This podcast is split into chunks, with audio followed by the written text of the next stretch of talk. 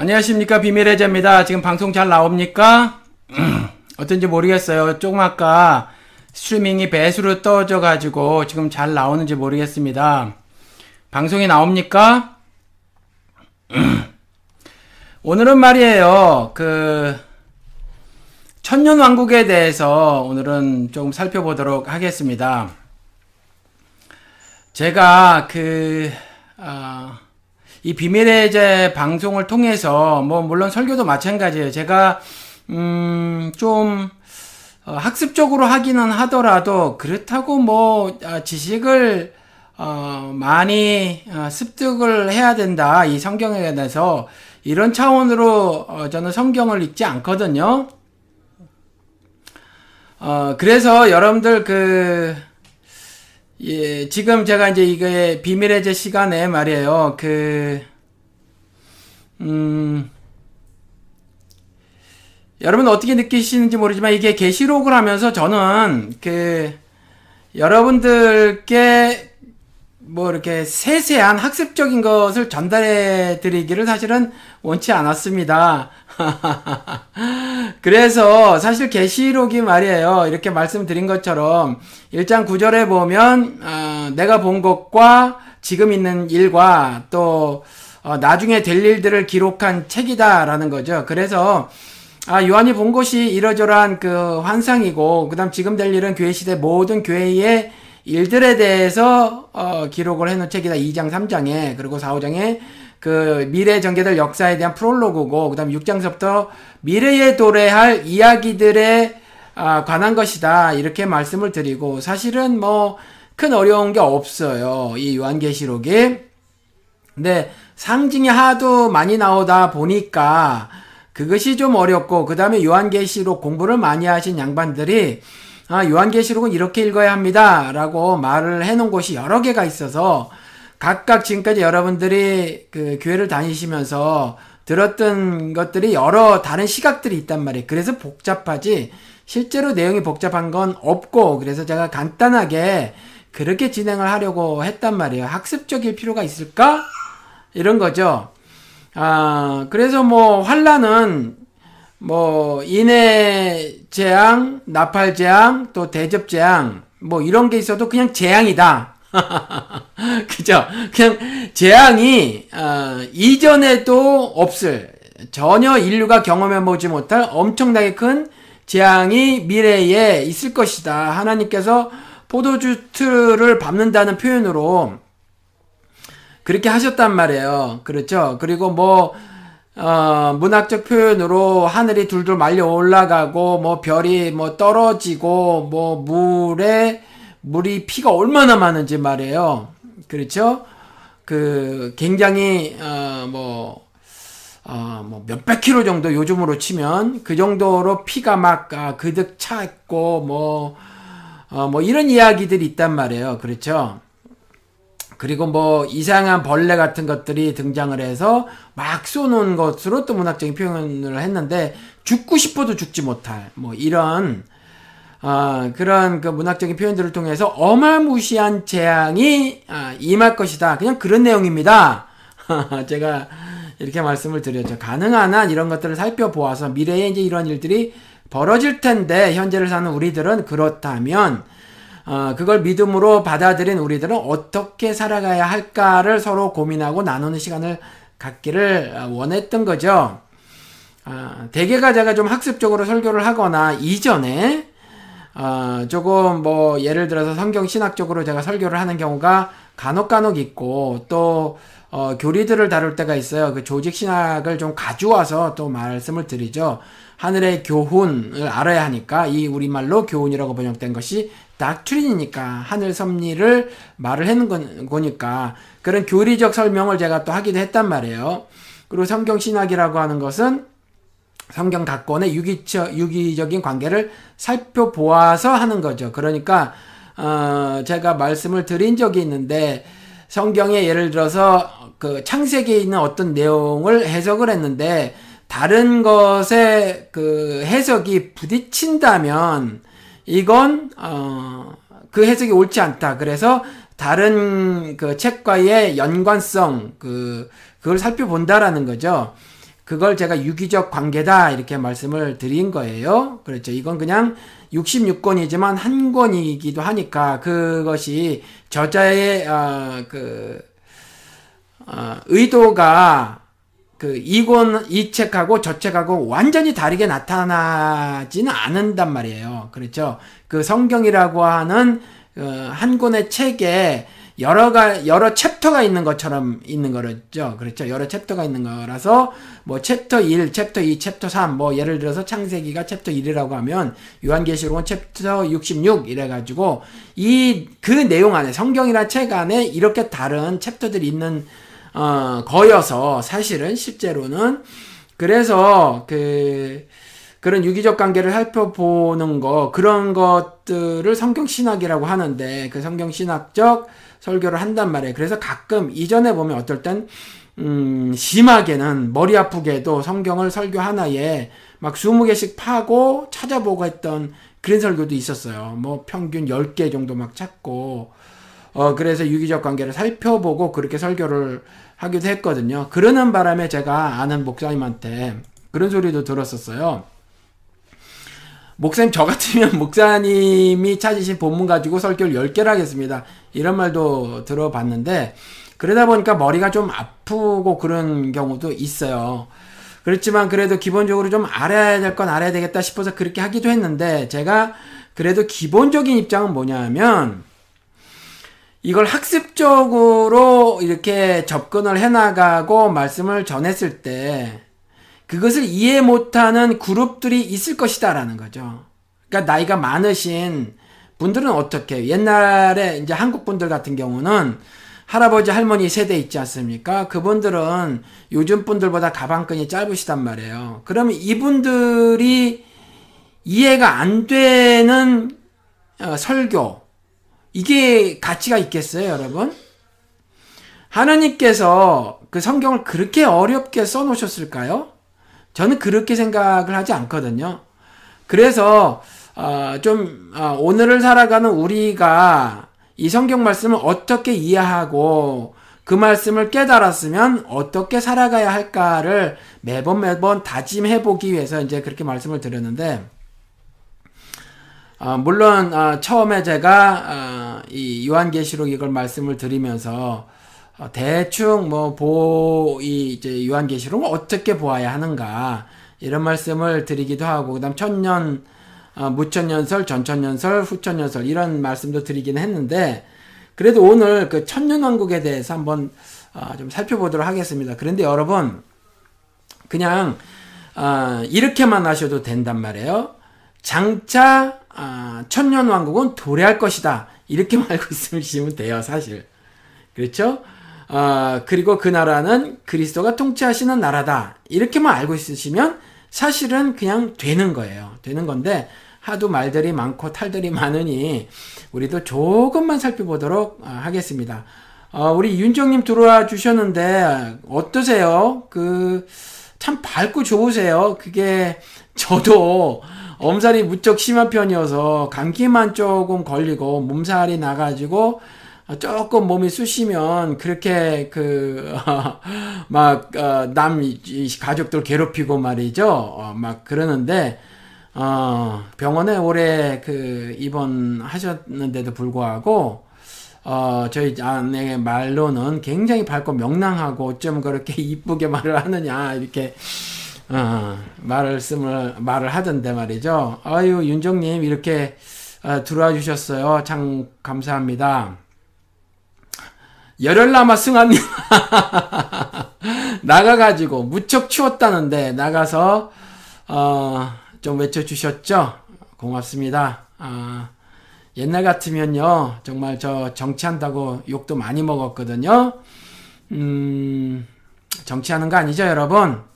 어, 저는 어, 새누리를 찬성하지 않지만 그렇다고 야당을 지지하는 사람도 아니에요. 무엇이 옳은 것인가 무엇이 그른 것인가에 대한 것만 어, 말을 할 뿐이라는 거죠. 그리고 굳이 제가 더 언급을 하는 이유는 어, 정교 분리 어, 이따위 성경에 나오지도 않은 걸 진리로 알고 사는 사람들이 너무 많아서 굳이 더 어, 그런 것들을 거론하기도 하면서 어, 저라도 하자.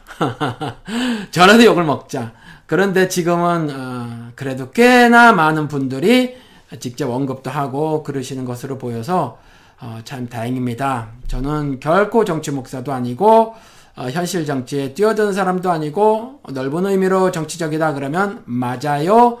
어, 정치는 삶이고 우리는 정치 행위를 하고 있잖아요. 투표 같은 거.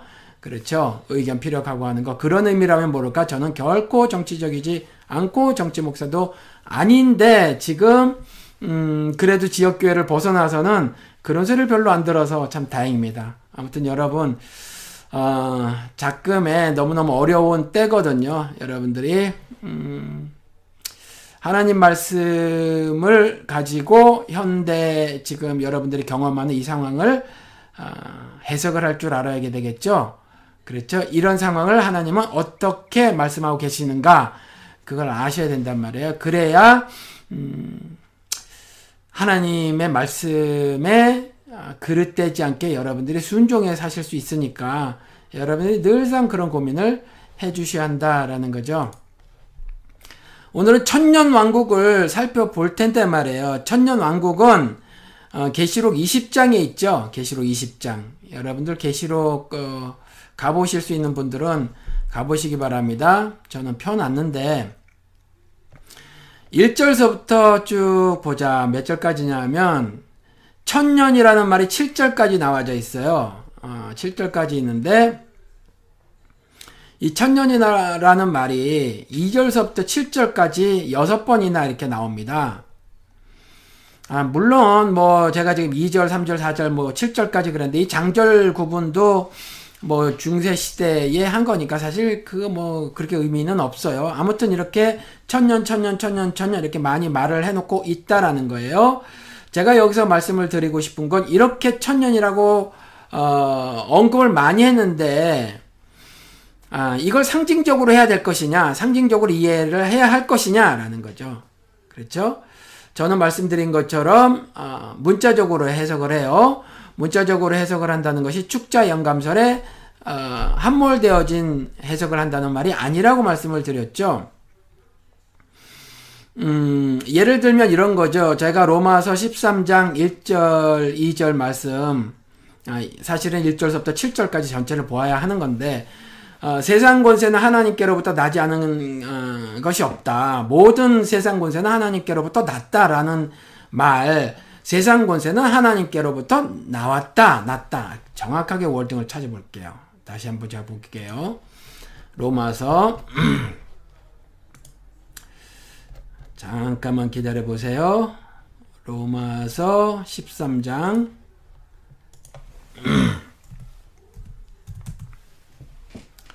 로마서 13장 위에 보면 각 사람은 위에 있는 권세들에게 복종하라. 권세는 하나님께로부터 나지 않음이 없나니 모든 것에는 다 하나님께 정하신 바라.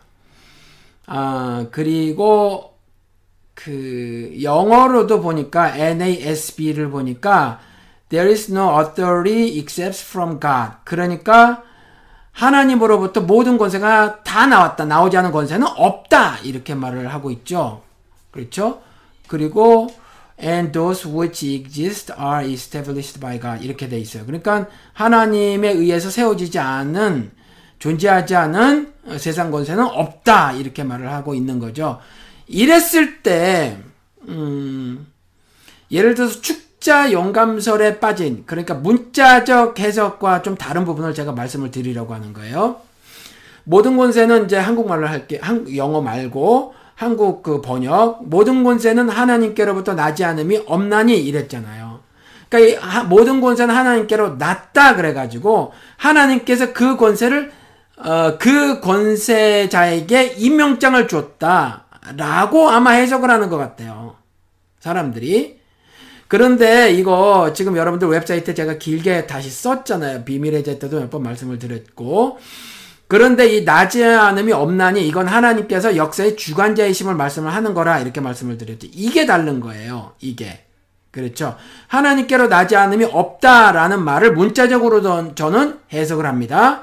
그러니까 모든 권세가 하나님께로 낳는, 난 것이 맞아요. 근데 이건 역사적, 아, 역사의 주관자라고, 어, 말씀하시는 거란 말이에요. 모든 권세가 다 하나님의 쉽게 말해서 손오공이 부처님 손바닥 아니다 하는 것과 같이 세상의 모든 권세가 자기 뜻대로 원대로 어, 자기가 세상에서 일을 하는 듯 보이지만 그것은 하나님의 허용족 허용족 작정이라고 하는 거. 족이 아니라 적. 허용 허용족 작정이라고 하는 하나님의 주관하에 있다라는 거죠. 그렇죠. 아, 그리고 실질적으로 어, 이스라엘이라고 하는 당신이 택하신 선민을 멸망케 하시는 데에 이방 족속인 아스루와 바벨론을 통해서 멸망시키더라. 그럼 아스루와 바벨론이 의로운가 선한가 그건 아니라는 거죠. 그렇죠. 그러니까 아, 여기서 하나님께로부터 나지 않음이 없다. 그래서 아 하나님이 그 권세에게 임명장을 주었다라고 해석을 하면 안 된다라는 거예요. 그래서 어, 제, 지금 이 말씀은 로마서 13장 1절부터 7절까지를 설명하려고 하는 것이 아니니까, 요거는 제가 그 게시판에 올려놨죠, 여러분. 그러니까 가서 읽어보시기 바랍니다. 이와 같이, 어, 문자적 해석과 축자적 영감에 함몰되어진 해석은 다르다라는 거예요. 어, 그래서 이 천년 왕국을 이렇게 말을 하고 있는데, 어, 천년, 천년, 천년, 천년, 천년 이렇게 되어져 있는데 이 천년을 굳이 상징적으로 해석할 것이 있는가라는 거죠. 그래서 저는 그렇게 해석을 하지 않고요. 어, 그래서 그 천년이 천년이란 기간이 아니라 교회 시대, 즉 예수 초림 이후 재림 이전의 교회 시대에 교회가 누리는 어, 그 뭐라고 해야 되나? 교회가 누리는 은혜의 삶, 어, 그런 어, 어, 교회의 그 삶, 그죠? 그걸 말을 하고 있는 거다. 이렇게 말을 하죠. 무천년설주의자들이 그렇게 말을 하는 거예요. 그러니까 교회가 누리는 하나님께서 생명을 주고 그리스도께서 풍성하게 하려는 그 풍성함 그리고 어, 세상을 정복하라 하셨으니 그 정복하는 어, 그 삶, 뭐 이런 것들, 이런 것들을 말을 한다. 이렇게 말을 하죠. 이게 문제가 있어요, 여러분. 왜냐하면 그 천년왕국 여기 20장에 가보면 1절에 천사가 무적행의 열쇠와 큰 쇠사슬을 그의 손에 가지고 하늘로부터 내려와서 용을 잡으니 곧 옛뱀이요 마귀와 사탄이라 잡아서 천년 동안 결박하여 결박하잖아요 천년 동안 그런데 교회 시대에는 사탄이 결박이 당해졌습니까? 교회는 여전히 시험을 당하잖아요. 우리 계시록 2장 3장에 가서 보면 얼마나 아, 큰 시험을 당하고 맥없이 무너졌는지 그리스도께서 입에서 내칠 정도로 음란했던 교회들도 있더라. 우리 분명히 알 수 있죠. 그러니까 무천년설은 잘못된 겁니다, 사실은. 근데 아 제가 지금 고기 가기 전에 먼저 이걸 말씀을 드리려고 했군요. 우리가 천년 왕국 그러잖아요. 천년 왕국. 천년 왕국 그러면 어, 이 왕국에 함몰되어진 사람이 있어요. 왕국. 이 왕국이 중요하다. 그래서 특별히 이제 킹 제임스 버전이라고 하는 거 흠정력이 어, 바른 그 성경이고 개혁 개정이나 개혁 한글은 무려 8만 군데 오류가 있다. 그래서 개혁 개정이나 개혁 한글로 성경을 보면 잘못된 신앙을 가질 수밖에 없다. 그래서 아주 어, 잘못된 번역이다. 더 심하게 표현하시는 분들은 그 사탄 마귀의 계계에 따라서 그 번역자가 그 어, 사탄 마귀의 꼬임에 빠져서 아주 악한 어, 결과를 초래하게 만드는 번역이다. 이렇게까지 말씀을 하시더라고요. 음, 그렇게 말씀을 하시는데 이 킹 제임스 버전을 흠정력을 어, 그렇게 그 유일무이한 정말 올바로 된 번역서라고 주장을 하시는 분들이 이 왕국을 무척 강조를 하시더라고요. 근데 왕국은 여러분도 아시는지 모르겠지만 여호와 증인들도 왕국이라고 하죠. 이거 참 좋은 표현이긴 해요. 그리고 또 제가 그 어느 장로교 목사님들하고 얘기를 나눠본 적이 있는데 그분들이 어 그 왕국의 사용 용례를 막 찾아 가지고 말해요. 왕국은 천국과 다르다. 이렇게 말을 하더라고요.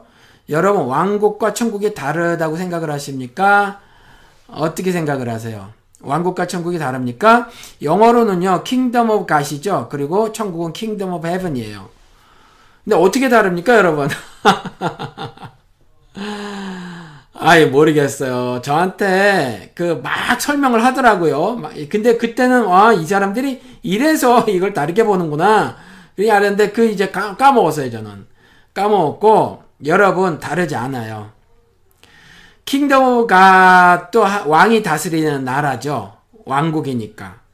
그리고 천국 Kingdom of Heaven도 우리가 하느님이 다스리는 나라인데 하느님이 누구죠? 만군의 왕, 만왕의 주. 그렇잖아요. 그리고 마찬가지라니까요. Kingdom of God이나 Kingdom of Heaven이나 마찬가지예요. 그죠? 그리고 우리가 세상 나라가 그리스도 나라가 된다고 하죠. 그러면 그리스도가 어, 그리스도 나라는 그러면 천국입니까? 왕국입니까? 마찬가지예요, 여러분.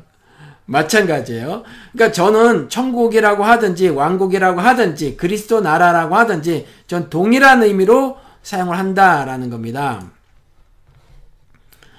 어, 그리고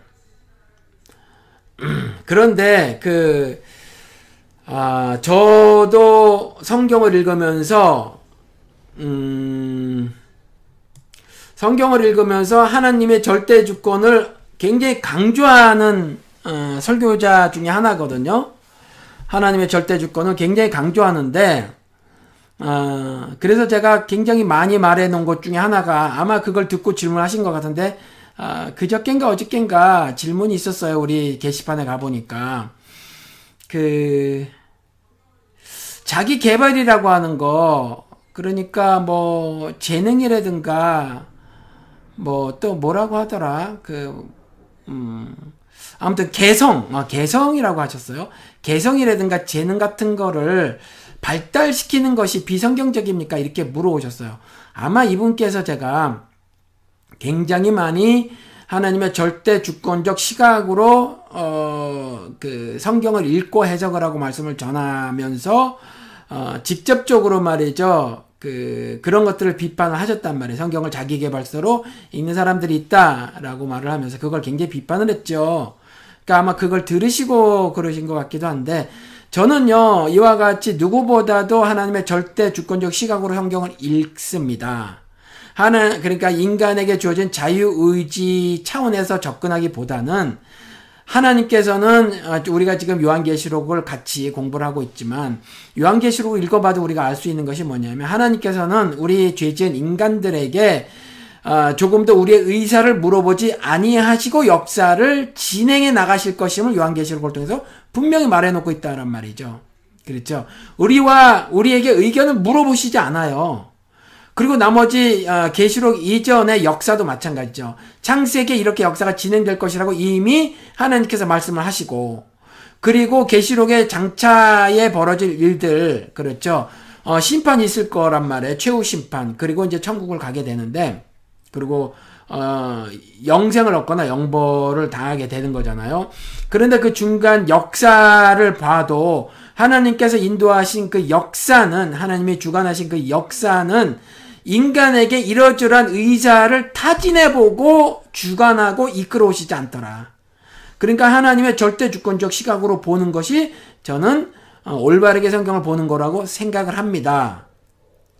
생각을 하는데 그럼에도 불구하고 말이죠. 우리가 좀 알아야 할 것이 있어요. 뭐냐 하면 이와 같이 흠정력을 어, 그 흠이 없는 성경으로 알거나 그 정도까지는 아니더라도 뭐 가장 그 번역서 중에 완벽한 가장 바람직한 성경이라고 알고 있는 사람들이 음, 이 천국과 왕국을 그 이렇게 구분짓죠. 구분지면서 그 왕이신 하나님의 절대 주권적 통치를 엄청나게 강조하세요. 엄청나게. 그런데 그거 맞긴 맞아요. 그거 맞긴 맞는데 어그 우리가 한 가지 짚고 넘어가야 할 것이다. 뭐냐 하면 여러분 성도들에게 뭐라 그러셨죠? 하나님께서 성도들에게 성도들에게 뭐라고 했냐면 거룩한 나라의 왕 같은 제사장이라 그랬단 말이에요. 그렇죠? 왕 같은 제사장이다. 그러니까 우리의 신분이 뭐냐면 왕이라는 거예요. 그렇죠? 보좌에 누가 앉죠? 우리가 앉는다니까요. 그렇죠. 예수 그리스도가 앉듯이 우리에게 마련된 보좌도 있단 말이에요. 그러니까 우리는 왕으로 살아가는 거예요. 우리는 어 그 일정 부분 자유가 속박당하는 종으로 살아가는 게 아니에요. 그렇죠? 신하로 살아가는 게 아니에요. 무슨 말이냐면 아, 이미 말씀을 드렸군요. 왕이라고 하는 것은 무슨 말이냐면 세상의 다른 왕들로부터 조금 더 지배를 받지 않는다라는 거죠. 그들이 감히 명령을 할 수 있는 대상이 아니다라는 거예요. 그런 신분을 갖게 되는 거거든요. 거듭났다고 하는 거, 예수 그리스도와 연합됐다고 하는 거, 그런 신분을 갖게 된단 말이에요. 그러니까 거룩한 나라요. 그리스도 나라가 곧 성도라는 거죠. 그렇죠? 우리가 곧 그리스도 나라라는 거죠. 우리나라의 왕같이 살아가는 거예요. 조금 더 속박을 받지 않는 그런 사람이라는 거죠. 신자들은. 그렇죠. 그러니까 왕, 어, 왕국이라고 하면서 왕을 더 많이 강조하시는 분들이, 어, 흡사, 우리 성도가, 어, 뭐라고 해야 되나? 꼭 흡사 신하? 뭐, 물론 그분의 통치를 받는 거는 맞지만, 뭐 다스림을 받는다. 통치하고 다스림은 약간 어떤 뉘앙스가 다르죠. 그러니까 어, 부족하고 모자른 인간이어서 여전히 이 땅에 사는 동안의 삶을 말을 하는 것 같아요. 그렇죠.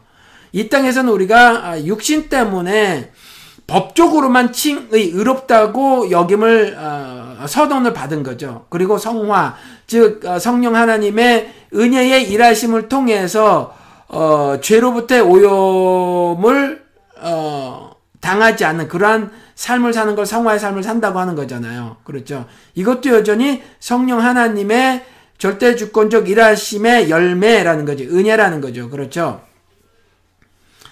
그럼에도 불구하고 이 땅에 사는 동안에는 이 육신이 연약함으로 말미암아 로마서 5장의 기록대로 어, 죄를 짓는단 말이에요. 그래서 이미와 아직의 컨셉이다. 그런 삶을 산다라는 거죠. 이미 거룩하지만 아직 거룩하지 않은 삶을 사는 거란 말이에요. 그렇죠. 그런데 나중엔 달라요. 나중에는 왕 같은 제사장이라고 말씀을 이미 이제 법적 선언을 우리가 들었어요. 그런데 실제로 이제 더 이상 어, 고통을 당하지 않은 눈물을 흘리지 않는 죽음이라는 어, 폭력적 학대를 당하지 않은 그와 같은 세상에 살 때는 아무것도 어 우리를 그 이렇게 저당 잡을 게 없단 말이에요. 우리 완전한 자유의 아, 삶을 살 수 있다라는 거죠. 그러니까 세상 임금의 어떤 권세로도 나를 어떻게 붙들을 수 없는 세상과는 완전히 구별된 아, 그런 나라라는 거예요. 그런 나라에서 사는 거예요. 그러니까 그 어, 어떤 해석들 세대주의의 일부 저도 세대주의적 해석을 하는데 그들의 해석을 모두 취하지는 않아요. 어 그 뭐 언젠지 모르지만 언젠가서부터 세대주의적 해석에 어, 굉장히 많은 것들이 수정이 가해졌고 그래서 저는 이제 뒤에 것들을 취해서 어, 뭐 모든 학문이 변하기 마련이고 발전되기 마련이니까 어, 초창기 세대주의적 일곱 세대로 나눴던 것을 어, 저는 취하지 않아요. 그런데 아무튼 그렇게 어, 하는 경우가 있는데 나중에 아무튼 눈물이 없는 그와 같은 천국에서는 육신 때문에 연약한 육신 때문에 그냥 법적으로 이미 거룩하지만 아직 거룩하지 않은 그와 같은 신분 정도가 아니라는 거죠. 이제 완전히 그런 것들로부터 벗어나서 개선되는 게 아니에요. 개선되는 게 완전히 멸절되는 거죠. 나는 죽고 새 사람이 되듯이 이 세상은 완전히 멸절되고 어, 새로운 나라, 새로 도래하는 나라에 천국이라고 하는 새로 도래하는 그 나라의 백성으로 살아가는 거란 말이에요. 이게 다르죠. 그렇죠? 그러니까 그 왕을 너무 강조하다 보면 여전히 우리는 뭔가 신화 같은 느낌이잖아요. 그런데 성경의 기록은 우리를 왕 같은 제사장이다 그랬단 말이에요. 예수 그리스도가 앉는 보좌 같은 보좌에 우리도 앉는다란 말이에요. 천국에 그와 같은 보좌가 우리를 위해서 예비되어져 있더라라는 거죠. 그렇죠. 보좌라고 진짜 실제 의자를 의미하는 것이 아니라 그만큼 우리 우리의 신분 우리의 그 신분을 설명하는 거예요. 하늘의 보좌가 마련돼 있다고 하는 건 우리가 어떤 사람임을 설명을 하는 거란 말이죠. 그러면 어, 왕국과 천국이 전 다르지 않다 이렇게 말씀을 드렸잖아요. 그렇죠? 왕국과 천국이 다르지 않다. 그럼 낙원은 어떻습니까? 낙원. 어, 낙원. 우리가 낙원 어, 예수 그리스도께서 그 십자가에 달린 어, 그두 명 중에 한 명에게 너 너가 낙원에 있으리라 이랬잖아요. 그런데 이 낙원 여러분 그 창세기 2장 8절에 어, 여러분 그 하나님께서 사람을 지으시고 자신의 모습과 형상대로 지으신 그 사람을 어, 사람이 살 곳을 그 거처를 마련했는데 그 동산을 만들으셨죠. 동산을 창설하셨어요. 이 동산이 낙원입니까? 여러분 어떻게 생각하세요? 창세기 2장 8절 제가 읽어드려 볼게요. 여호와 하나님의 동방에 에덴 동산을 창설하시고 그 지신 사람을 거기 두시니라. 여기서 동산은 그냥 동산 맞아요. 에덴은 낙원을 창설하시고 이렇게 말씀을 해놓고 있지는 않으시단 말이에요. 동산이거든요. 동산인데 여러분 이 에덴 동산이 낙원입니까? 아니면 어떻게 되는죠? 어, 창세기를 가볼까요?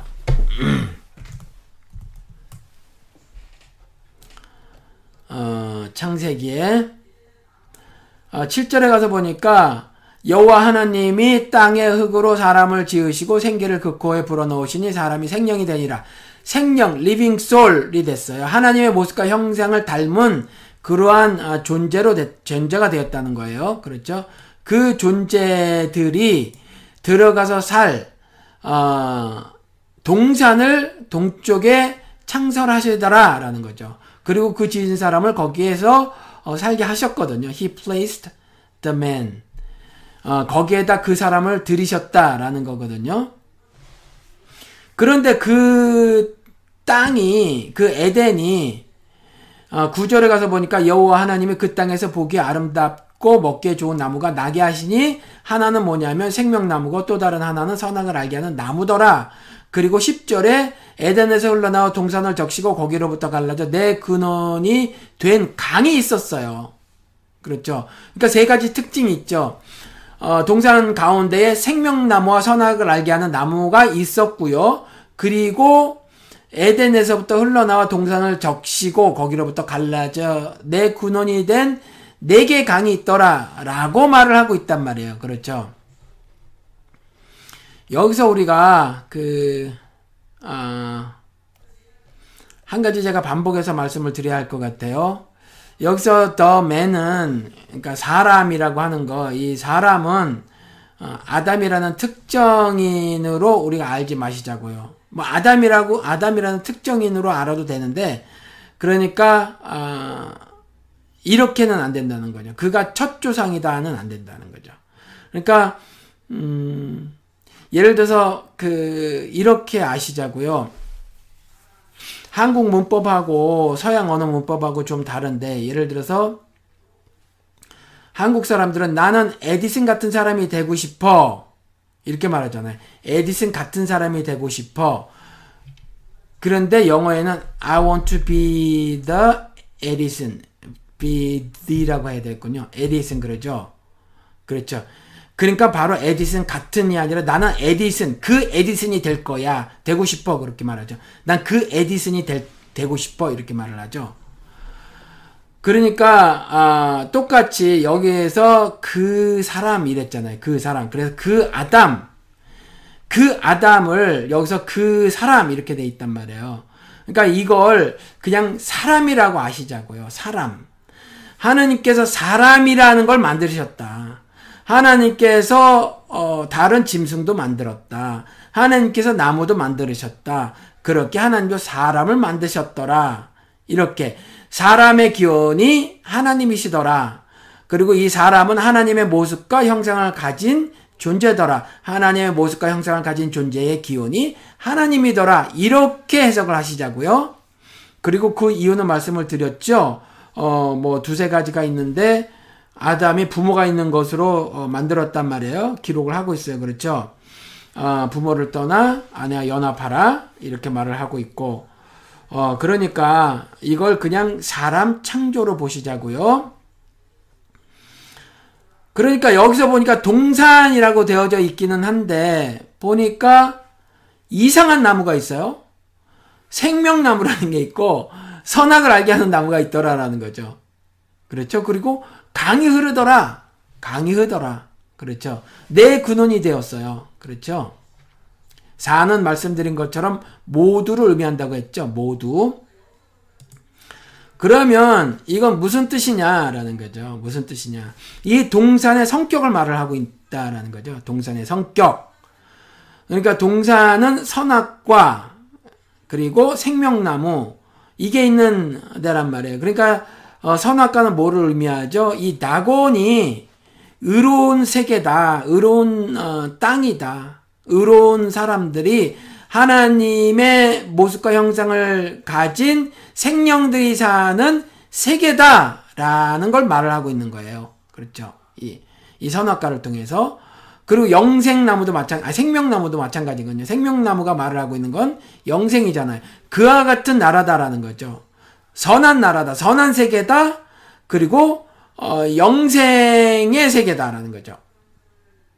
그리고 거기는 그 앞전에 제가 창세기 구절을 읽어드린 것처럼 어떤 사람의 세계예요? 하나님의 모습과 형상을 가진 그런 사람들의 세계라는 거죠. 그리고 거기에 누가 드린다고요? 하느님이 들이신다는 거죠. 그 동산도 누가 창설해요? 하나님이 창설하시고 그 동산의 사람을 누가 들이세요? 하나님이 들이신다는 거죠.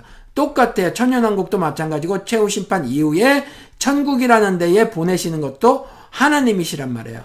그렇죠. 그게 마찬가지예요.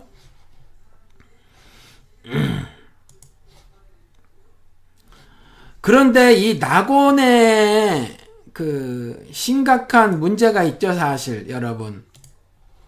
그렇죠? 어, 이 낙원에는 심각한 문제가 있는데 무슨 문제가 있냐면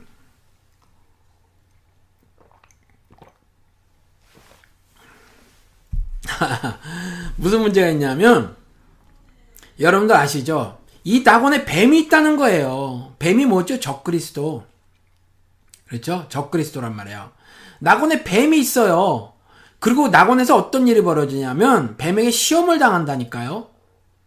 근데 이런 데를 낙원이라고 할 수 있습니까? 근데 조금 전에 제가 말씀드린 것처럼 선악과가 있고 생명나무가 있는 그러한 세계더라라는 거죠.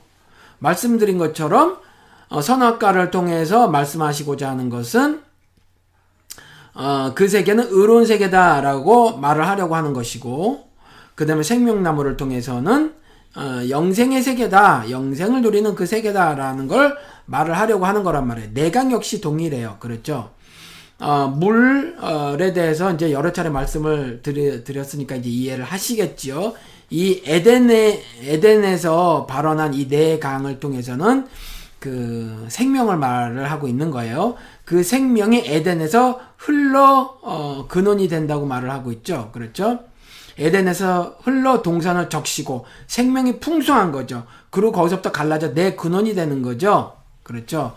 그러니까 어, 하늘 섭리가 하나님의 그 어, 변치 않으신 사랑이 에덴에서 출발해서 세상에 어, 흩어지는 거죠. 전달되는 거예요. 그런데 이와 같은 동산인 어, 낙원에 뱀이 있다? 적그리스도가 있다? 그리고 그 뱀에게 시험을 당한다? 이걸 어떻게 해석을 해야 되죠? 그러니까 여러분 이걸 두 개를 따로 생각을 하셔야 된다. 이게 낙원을 지금도 에덴 동산을 찾으러 다니는 사람들이 있다고 말씀을 드렸죠. 그렇죠? 어, 특별히 이제 저 사람들이 찾으러 다녀요. 창조과학회 뭐 이런 사람들이 막 찾으러 다니는 거죠. 어, 과학을 통해서 믿음을 증명하려고 하는데 히브리서 11장 말씀대로 아니죠. 히브리서 몇 장인가 까먹었네. 아, 히브리서 어우, 까먹었어요. 어, 아무튼 그 믿음을 통해서 이해가 되는 거지. 믿음을 통해서 우리가 하나님께서 어, 무로부터 유를 창조해내신 것이 이해가 되지는 거죠. 과학을 통해서 그런 것들을 증명함으로 어, 그것이 이해가 되지는 게 아니라고 분명히 말씀을 하고 있단 말이에요. 그러니까 그렇게 하는 건참 어, 허무해요. 의미가 없다라는 거죠. 어, 그래서 이 동산이 어, 동산이 그러니까 이 이야기를 통해서 창세기 이야기를 통해서는 낙원이 어떤 덴가를 말을 하고 있고요. 그리고 뱀 얘기는 따로 추출해내서 우리가 알아야 되는 거예요.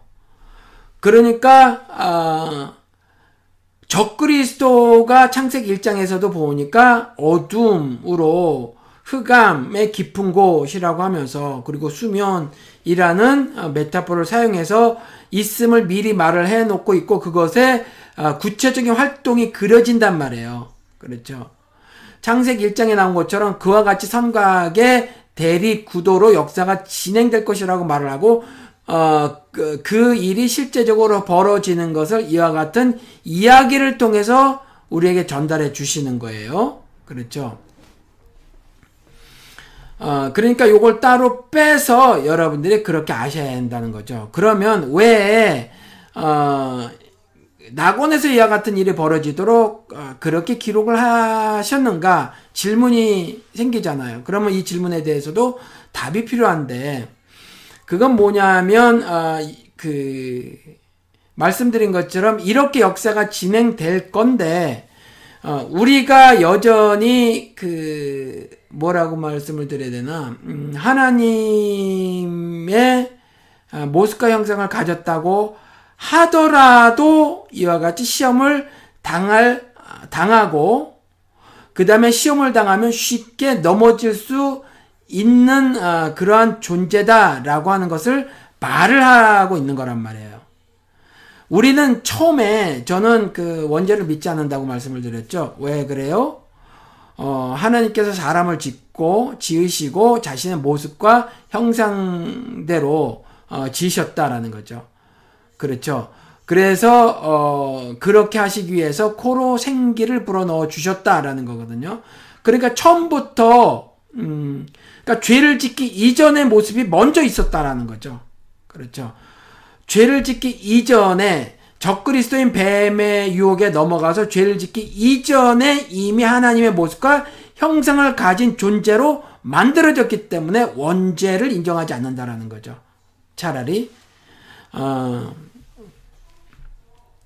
그런데 그런 존재라고 할지라도 나중에 하나님께서 어, 천국이라고 하는 죽음도 없고 눈물도 흘리지 않는 그와 같은 세계에 아, 들어가서 살기 전까지 이렇게 살게 될 거라는 거예요. 우리가 태어나서. 우리가 태어나면서 이런 삶을 살게 될 것이다. 뱀에게 늘상 시험을 당하고 시험에 시험을 당하며 이와 같이 쓰러질 어, 쓰러지기도 하는 그러한 삶을 살게 될 것이다. 아기들이 처음에 태어날 때 아기들이 처음에 태어날 때 이렇게 태어난다는 거예요. 아담처럼. 아담처럼 태어난다는 거예요. 그래서 제가 비유로 몇 번 말씀을 드렸죠. 욕심이 없는 거거든요. 욕심이 없어요. 욕심이 없기 때문에 아기들은 어, 부모의 욕심 때문에 뭐 니먼 마크스나 이런데 비싼 옷 입히는 거고 그렇죠? 뭐 그 조그만 아이 아기 발에 막 200불 300불짜리 신발을 신기는 거고 그런 거지 아기들은 그 월마트에서 5불짜리 옷을 사 입혀도 몰라요 그냥 어, 엄마가 따뜻하게 해주고 먹을 먹을 때 잘 먹여주고 기저귀 잘 갈아주면 아기들은 행복해 한다라는 거죠.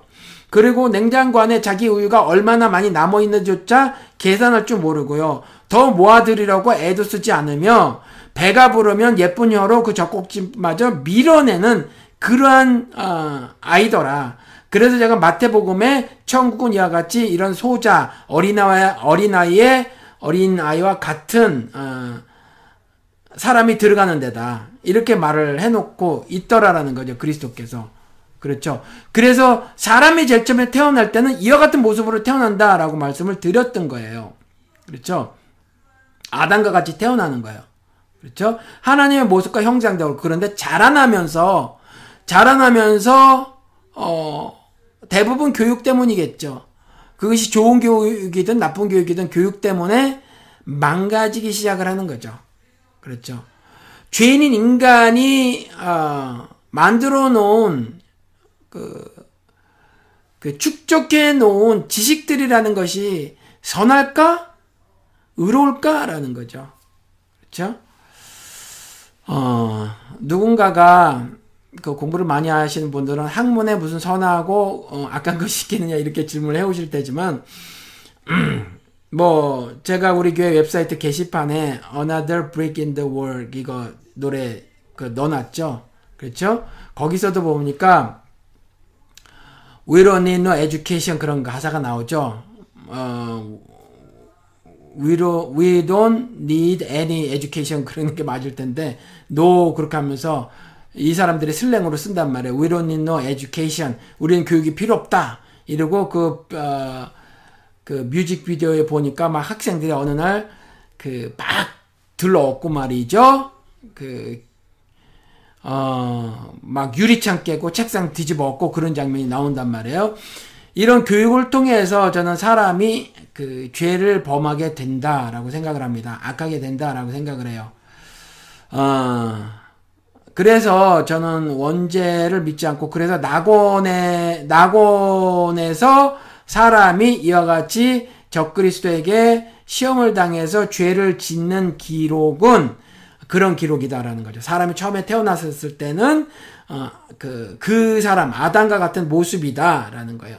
아담과 같은 모습인데, 그럼에도 불구하고, 그 적그리스도가 지배하고 있는 흑암의 권세, 어, 흑암의 권세자인 그 적그리스도, 미혹의 영인 적그리스도가 그럴 듯해 보이는 여러 가지 것들을 교육시킴으로 죄인을 만들어버리는 거죠. 이 흑암이라는 세상에서. 그렇죠. 그걸 설명하고 있는 것이라고 저는 생각을 한다라는 겁니다. 여러분, 이 천년왕국에는 이 뱀이 없어요. 무적에 갇혀있죠. 그렇죠? 그래서 시험을 당하지 않고 죄를 짓지 않습니다. 어, 그래서 약간 이런 어, 차이를 우리가 볼 수 있죠. 낙원의 차이를 말을 하고 있는 것이 물론 아니에요. 그런데 이 기록을 보면 이런 다른 점이 있다라는 거예요.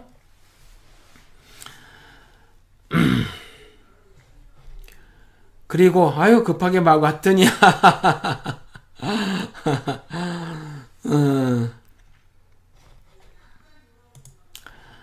그리고 이제 천년왕국을 오늘 이제 계시록 20장의 것을 살펴보는데 천년왕국은 천국인가라는 거죠. 천년왕국은 천국인가? 성격적으로 동일해요. 그렇지만 아니죠. 그렇지만 아니에요. 이런 거랑 같아요. 어, 그 11조는 신앙인의 의무가 아니다라는 제목으로 제 가 비밀의 첫 방송을 했는데 말이에요. 몇 개월 전에 뭐 어느 목사님이 거기다 댓글을 달았는데 그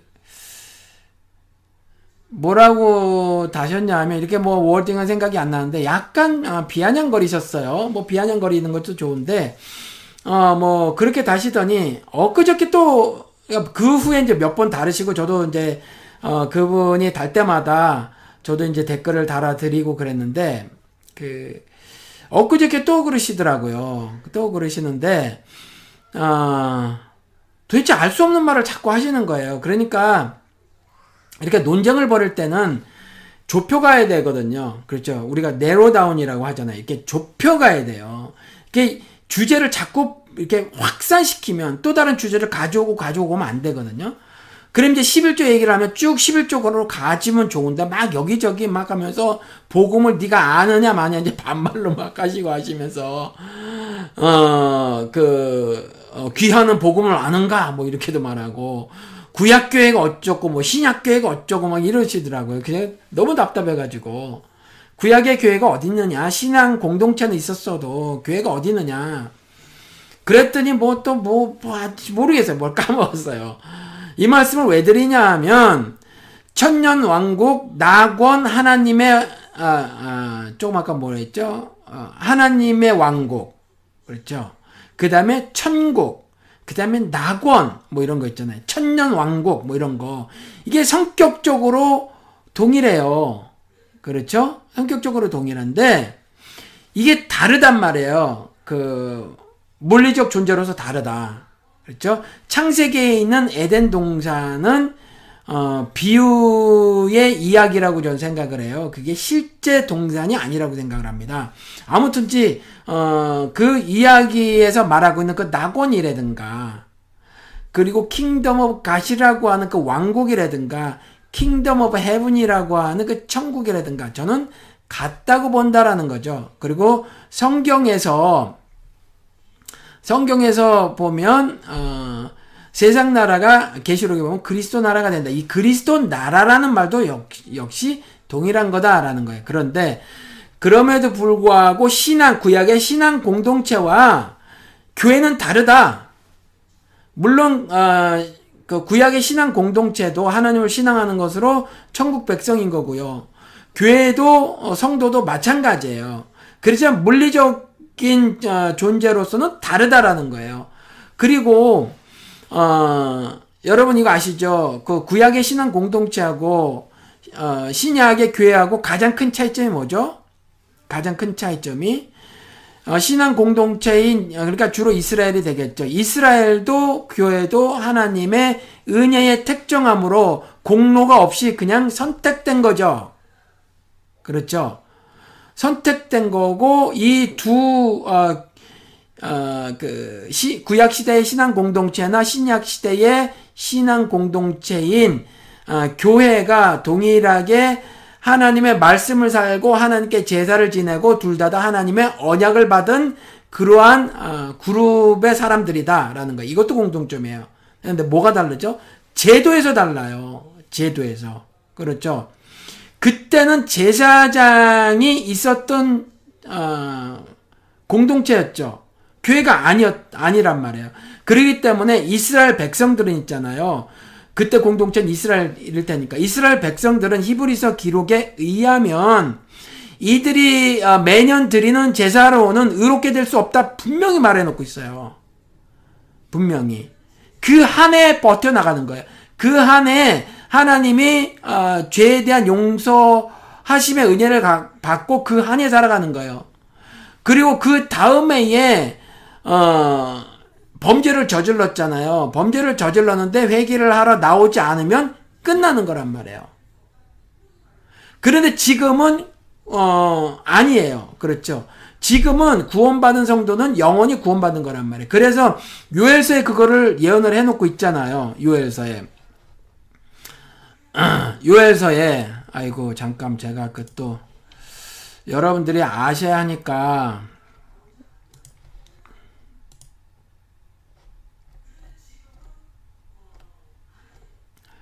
요해설 가서 보면 음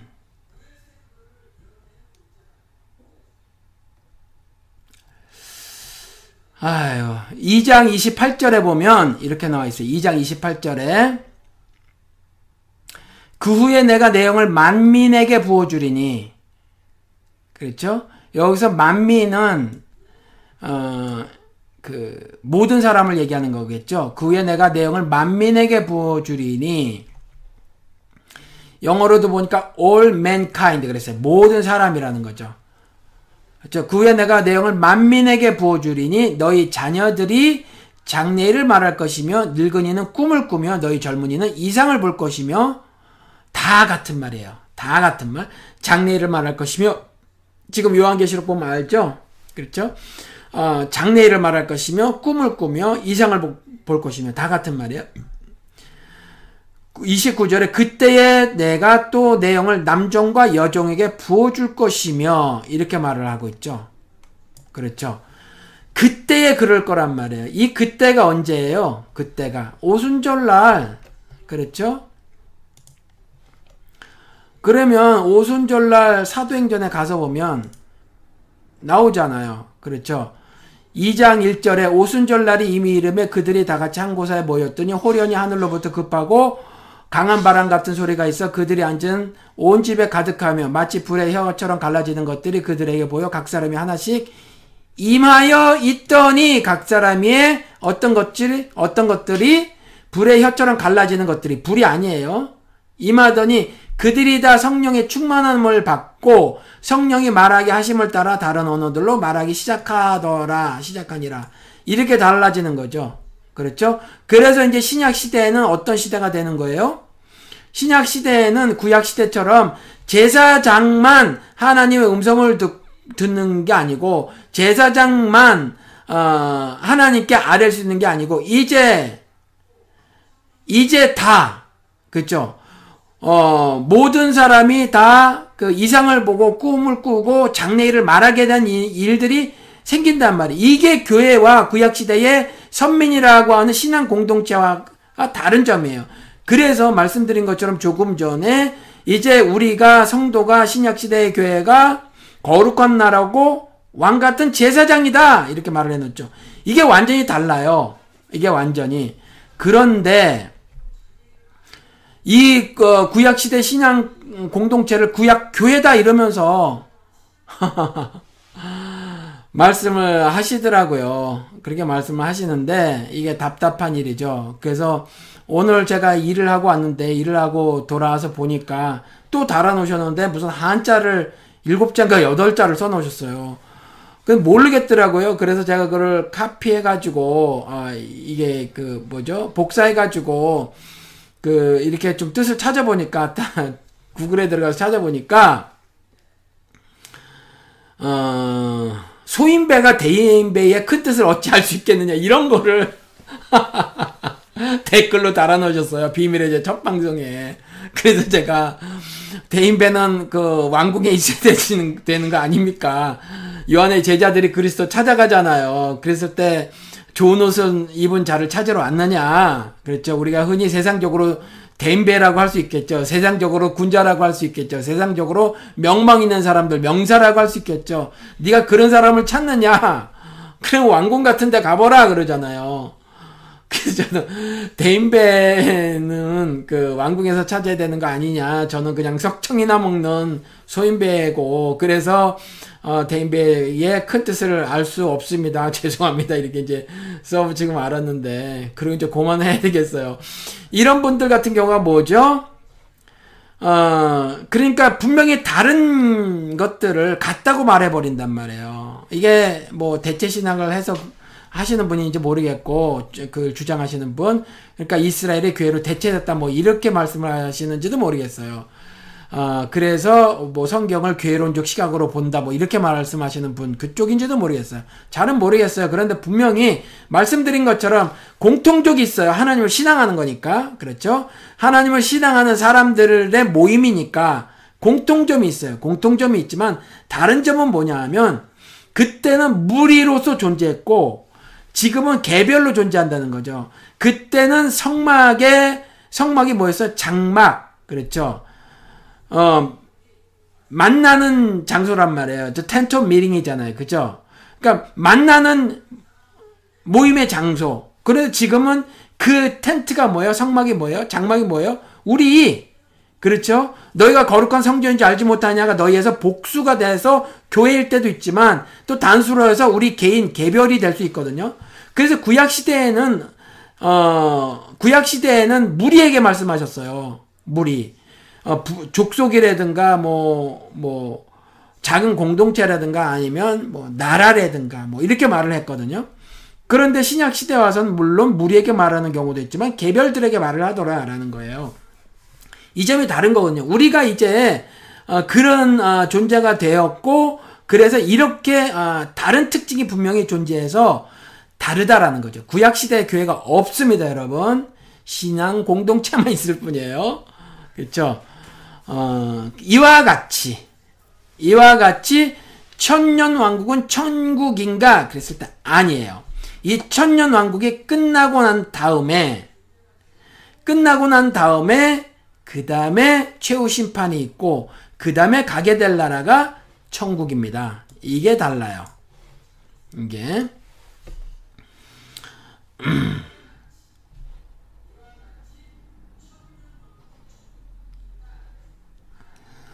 천년 동안 하늘나라에서 왕노릇하고 이후 새 예루살렘이 하늘에서 내려온다고 했어요. 새 예루살렘이 땅에서 천국을 이룬다는 뜻인지 모르겠습니다. 알려주세요, 목사님. 예, 이렇게 그 이런 구절들 때문에 음, 천국이 가는 것이 아니다, 오는 것이다 이렇게 어, 말씀을 하시는 분들이 있어요. 그런데 어, 새 예루살렘이 하늘에서 땅으로 내려온다고 했었을 때 여러분들 내려온다라고 하는 것을 문자적으로 받아들이시려면 그럼 새 예루살렘이라는 것도 문자적으로 받아들이셔야 될 거 아니에요? 그렇죠? 이걸 정말로 문자적으로 해석을 해서 어, 새 하늘 새 땅의 수도가 새 그러니까 예루살렘이다 이렇게 말씀하시는 분이 있고 그리스도가 재림하실 때에 이스라엘로 재림을 하실 것이다. 이스라엘 중에 어디냐? 예루살렘으로 재림하실 것이다. 예루살렘 중에서 어디냐? 올리브산, 감남산으로 재림을 하실 것이다. 이렇게 말씀하시는 분이 있, 죠 이건 축자 영감설에 빠져버려서 그래요. 이전에 어 뭐죠? 이전에 그 어, 세대주의자들이 이제 이런 그 이야기를 했어요. 이런 이야기를 했는데 내려온다에 여러분들이 만약에 이걸 그렇게 문자적으로 어, 그대로 받아들이시려면 새 예루살렘도 그래야 하고 하늘이라는 것도 특정 어, 위치여야 한다라는 거죠. 그렇죠. 그러니까 이건 그렇게 해석할 것이 아니라 새 예루살렘은 거룩한 도성이라고 그냥 인식을 하셔야 돼요.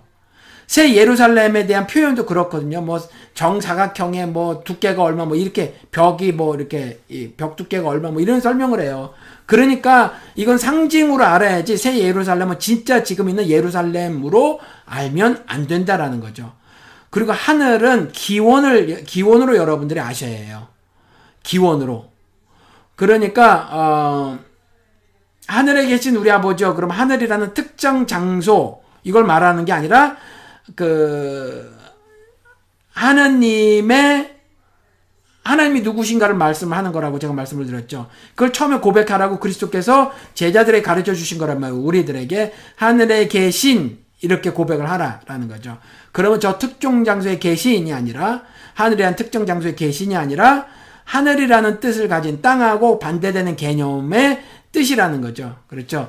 그렇게 말을 해야 하고 그렇게 이해를 해야 하고 이 하늘은요 스카이도 아니고 그리고 내려온다는 기원을 말을 한다고 해석을 하셨으면 좋겠다는 거죠. 그렇죠. 그러니까 성령이 어디서 어디로부터 나왔느냐에 대해서 공예에서 그 토론이 많이 벌어졌는데 누구로부터 나온다라고 하거든요.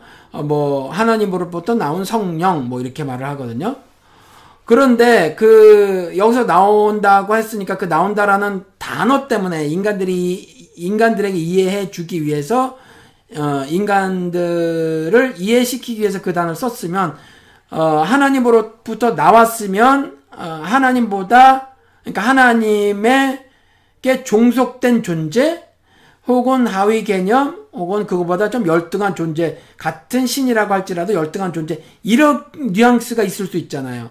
성령님께서 하나님으로부터 나왔다라고 하면 제가 지금 까먹었는데 뭐뭐 뭐, 어, 성경 어딘가 복음서인가 어디에 이런 그 단어가 있어요. 제가 그 단어도 지어 먹었지만 아무튼 그것 가지고 그 공예에서 치열한 논쟁을 벌이고 어 그래서 성령 하나님도 삼일체의 한 그 위격이다 이렇게 이제 그 공예에서 결정을 내리고 그랬다라는 거죠 이전에 그런 것처럼 어 그 하나님으로부터 나왔다라고 하는 것 나왔다라는 동사 때문에 어 뉘앙스가 그랬다라는 것 종속 된 존재다. 하나님께 아니면 어, 그러므로 어, 하나님보다는 열등한 존재다. 혹은 어, 뭐 그렇죠. 뭐 하위 개념의 신이라도 존재다. 뭐 이렇게 이제 이해를 할 수 있고 그렇게 인식을 하고 있는 사람들도 꽤 많고요. 심하게는 그래서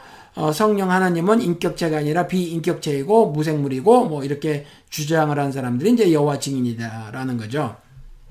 그리고 실제로 기독교에서도 성령을 말하면서 성령의 일하심, 즉 어, 성령의 일하심이 없이는 예수를 그리스도와 주로 고백하지 못하는 못하잖아요. 그래서 그것이 가장 중요하고 핵심적인 성령님의 일하심 사역인데도 불구하고 지금 현재 기독교계에서 성령 그러면 능력 그리고 성령 받아라 성령 받아라 성령의 능력의 능력으로 뭐 병을 고치고 뭐 이러잖아요. 그렇죠. 그래서 굉장히 잘못됐단 말이에요. 똑같이 새 예루살렘에 새 예루살렘이 하늘에서 내려온다 이건 우리가 봐도 문학적 표현 같아 보이지 않아요?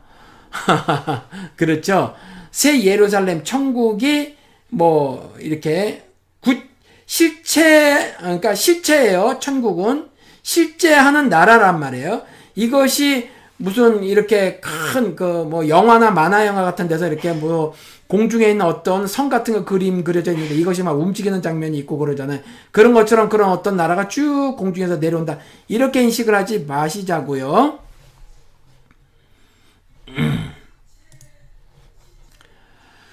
그래서 천년 왕국과 천국은 다릅니다. 달라요.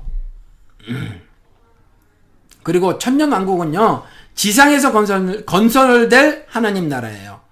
지상에서 건설될, 그렇지만 하늘살이를 하는 거죠. 그렇죠? 천국 시민들이, 어, 천국살이를 하는 거예요. 그 왕국에서는. 그렇죠? 그리고 천년왕국 이후에 최종 심판이 있고요. 그 이후에 이제 어, 천국과 지, 지옥으로 이제 나뉘어 가게 되지요, 여러분. 그렇죠? 그, 어, 20절에 보면 7절에 천년이 참에, 천년이 끝나게 되죠. 7절에 보면 천년이 참에, 천년이 끝나게 되면, 여기서 영어로도 when the thousand years are expired, expired 된 거예요. 끝나버리는 거예요. 그렇죠? 끝나버리게 되면, 사탄이 그 옥에서 놓여 1절에 보니까 그 옥, 무적갱, 그죠? 무적갱에 갇히게 되죠. 근데 그 옥에서 놓이게 되어 그 다음에 곡과 마곡을 미혹하고 싸움을 붙이리니 그러니까 땅의 사방 백성, 바다의 모래같이 많은 그렇죠. 곡과 마곡의 전쟁이 있고 그 다음 최후 심판이 있게 된단 말이에요. 그렇죠. 그러니까 어, 다른 나라라는 거죠. 두 나라가. 그리고 요 천년왕국은 지상에서 임할 나라고, 그 다음에 천년이 참에 이와 같은 일이 곡과 마곡의 전쟁이 벌어진 이후에 이제 어, 최종 심판이 있게 되더라라는 겁니다. 어, 제가 첫 번째 시간에 얘기를 말씀을 드렸는데 여러분 다시 복습하신다고 생각을 하고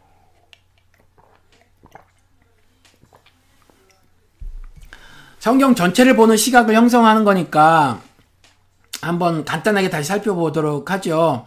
계시록을 보는 시각이 전체적으로 일단 네 개 시각이 있어요. 말씀드린 것처럼 역사주의적 시각이 있고 과거주의적 시각이 있고 관념론적 idealist가 있다고 했죠. 이걸 제가 찾아봤어요. idealist 그때 제가 처음에 이걸 뭐라고 번역해야 되죠? 그랬죠. 근데 관, 관념론적이라고 한국말로 번역을 해놓고 있더라고요. 또, 어, 미래주의적 해석이 있다라고 말씀을 드렸죠. 역사주의적 해석은 뭐냐 하면, 이게 이제 요한이 어, 본고잖아요. 그렇죠. 그, 하느님이 그리스도에게, 그리스도가 천사에게, 천사가 아, 요한에게, 요한이 교회에게 전해준 편지란 말이에요. 그렇죠. 어, 그래서 이게 어, 요한의 기록이에요. 요한의 기록. 네, 요한의 그러니까 요한의 때로부터 종말에 이르는 그 그때까지 그때까지의 역사에 대한 묵시다. 그렇죠. 이렇게 말씀을 드렸죠. 그러니까 계시록에 나오는 어떤 그 사건들을 역사 지난 역사를 살펴봐서 그 사건과 막 이렇게 연결시키는 우를 범하기도 하더라고요, 이게. 그렇죠. 그런데 계시록에 나오는 이것들은 그때 그때 역사 사건을 특정할 수 없어요. 이전에 보니까 뭐, 뭐 짐승을 미국과 영국이라고 막 그러고 여호와 증인들이 막 그러고 그런 걸 옛날에 들어본 적이 있거든요. 이 사람들도 아마 역사주의적 해석을 했던 것 같아요. 어, 뭐 전체로 그렇게 하는지 모르지만 그리고 과거주의적 해석이 있어요. 과거주의적 해석은 아마 제 생각에는 우리 김쌤이 하시는 것 같아요. 김쌤이. 김쌤이 이제 그렇게 하시는 것 같은데 대부분의 이제 그 진보 신학을 하는 사람들 진보 신학은 자유주의 신학에 포함되죠. 그리고 이제 우리 김쌤을 통해서 알았는데 저도 몰랐던 사실이에요. 자유주의 신학과 그 다음에 어, 역사적 예술을 탐구하는 사람은 사실은 동일한 그 그룹의 사람들이 아니다 이렇게 말씀을 하셨어요. 독일인가 또 가서 그 미팅에 그 컨퍼런스에 참석도 하고 오시고 그랬었죠. 우리 김쌤께서 근데 아무튼지 그런 그 자유주의 신학하시는 양반들도 이 과거주의적 해석을 하시는 분들이에요. 많은 분들이. 근데 이건 이제 이 과거주의적 해석을 하시는 분들은 요한 당시 로마 정권 아래서의 투쟁과 어, 말이 투쟁이지 사실은 로마의 학정이 시달렸잖아요. 그렇죠. 어, 네로 왕으로부터도 당하고 적그리스도라고 말하는 그 티투스 그 황제도 그렇고 말이죠. 그렇죠. 그래서 어, AD 70년에 막그 어, 대박해가 있었고 막 그랬단 말이에요. 그래 아무튼 이제 그 요한 당시에 그 로마 정권 아래에서의 어, 어마어마한 그 그 학정을 당했던 이스라엘에게 유대인들에게 위로를 주는 그리고 희망을 주는 기록이다. 이게 당시의 이야기다라는 거죠. 당시의 이야기다. 그리고 어, 어느 한 어느 그룹의 사람들은 어, 이때 로마 정권에게 이와 같은 것이 국론을 분열시키는 요즘 말로 하면 어, 그리고 자기들이 로마 정권, 그러니까 황제 숭배를 거부하고 하나님에 대한 신앙을, 어, 신앙의 절개를 지키려고 하는 사람들이 그렇게 할 수 없으니 이와 같이 묵시를 통해서, 어, 기록을 하고 그 기록을 나눠 봄으로, 어, 신앙을 지키려고 했다라고 말씀하시는 분들이 계시고, 그리고 또, 어, 그때는 뭐 그냥 묵신문학이 유행했었다. 어떤 분들은 한 200년, 어떤 분들은 한 300년 그렇게 말씀하시던데 묵신문학이 유행했고 그 유행했던 묵신문학에 따라서 어, 그렇게 기록을 한 거다. 요한 요한이 한 것도 아니야. 뭐 그 이후에 뭐 이렇게, 한 거야.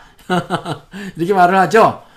어, 아무튼 묵시 문학이 유행을 했기 때문에 어떤 특정 목적이 있어서가 아니라 묵시 문학이 당시에는 유행을 했다. 그랬기 때문에 이렇게 어, 묵시 형태로 기록을 한 것이다. 라고 말을 하죠. 어, 그런데 이거는 이제 성경이 하나님의 영감으로 쓰여졌다는 것을 부정하는 거죠. 자유주의 신학이라든가, 뭐, 다른 여타의 진보 신학들은 이제 이런 걸 부정을 해요. 그리고 재림이나 부활이나 예수의 신성 등도 다 부정을 하지요. 그렇죠. 근데 이거는 제가 어, 말씀을 드렸지만, 음, 예를 들면, 그, 어, 처녀가 잉태하여 아들을 낳으리라 라고 하는 이사야에서 어, 7장 어, 말씀. 어, 그래서 그 아들을 낳을 것이니 이름을 임마누엘이라 하라. 이게 그, 뭐 처녀는 뭐 그때 우리 웹사이트에 있는데 여러분들 언, 어, 언제 뭐 한번 보시기 바랍니다. 이게 천연이 아니냐 갖고 이제 우리 김쌤하고도 얘기를 했죠. 그래서 그게 뭐가 중요하냐? 김쌤이 단어가 중요해서 단어가 중요하십니까? 제가 이제 그러고 이게 어, 젊은 여인이다 원래 뜻이 젊은 여인이다. 근데 젊은 여인이 당시에는 저는 그렇게 말씀을 드렸던 거죠. 여자라는 것이 중요하지. 그리고 당시에 젊은 여인이라고 말을 했었을 경우는 어, 젊은 여인이 그 어, 잉태했다라고 하는 건 처녀라고 번역한다고 해서 그게 그리 뭐가 문제가 될 것이냐 제가 이제 이렇게 말씀을 드렸었다라는 거죠. 뭐 이런 거랑 똑같아요. 음, 어, 예를 들어서 어,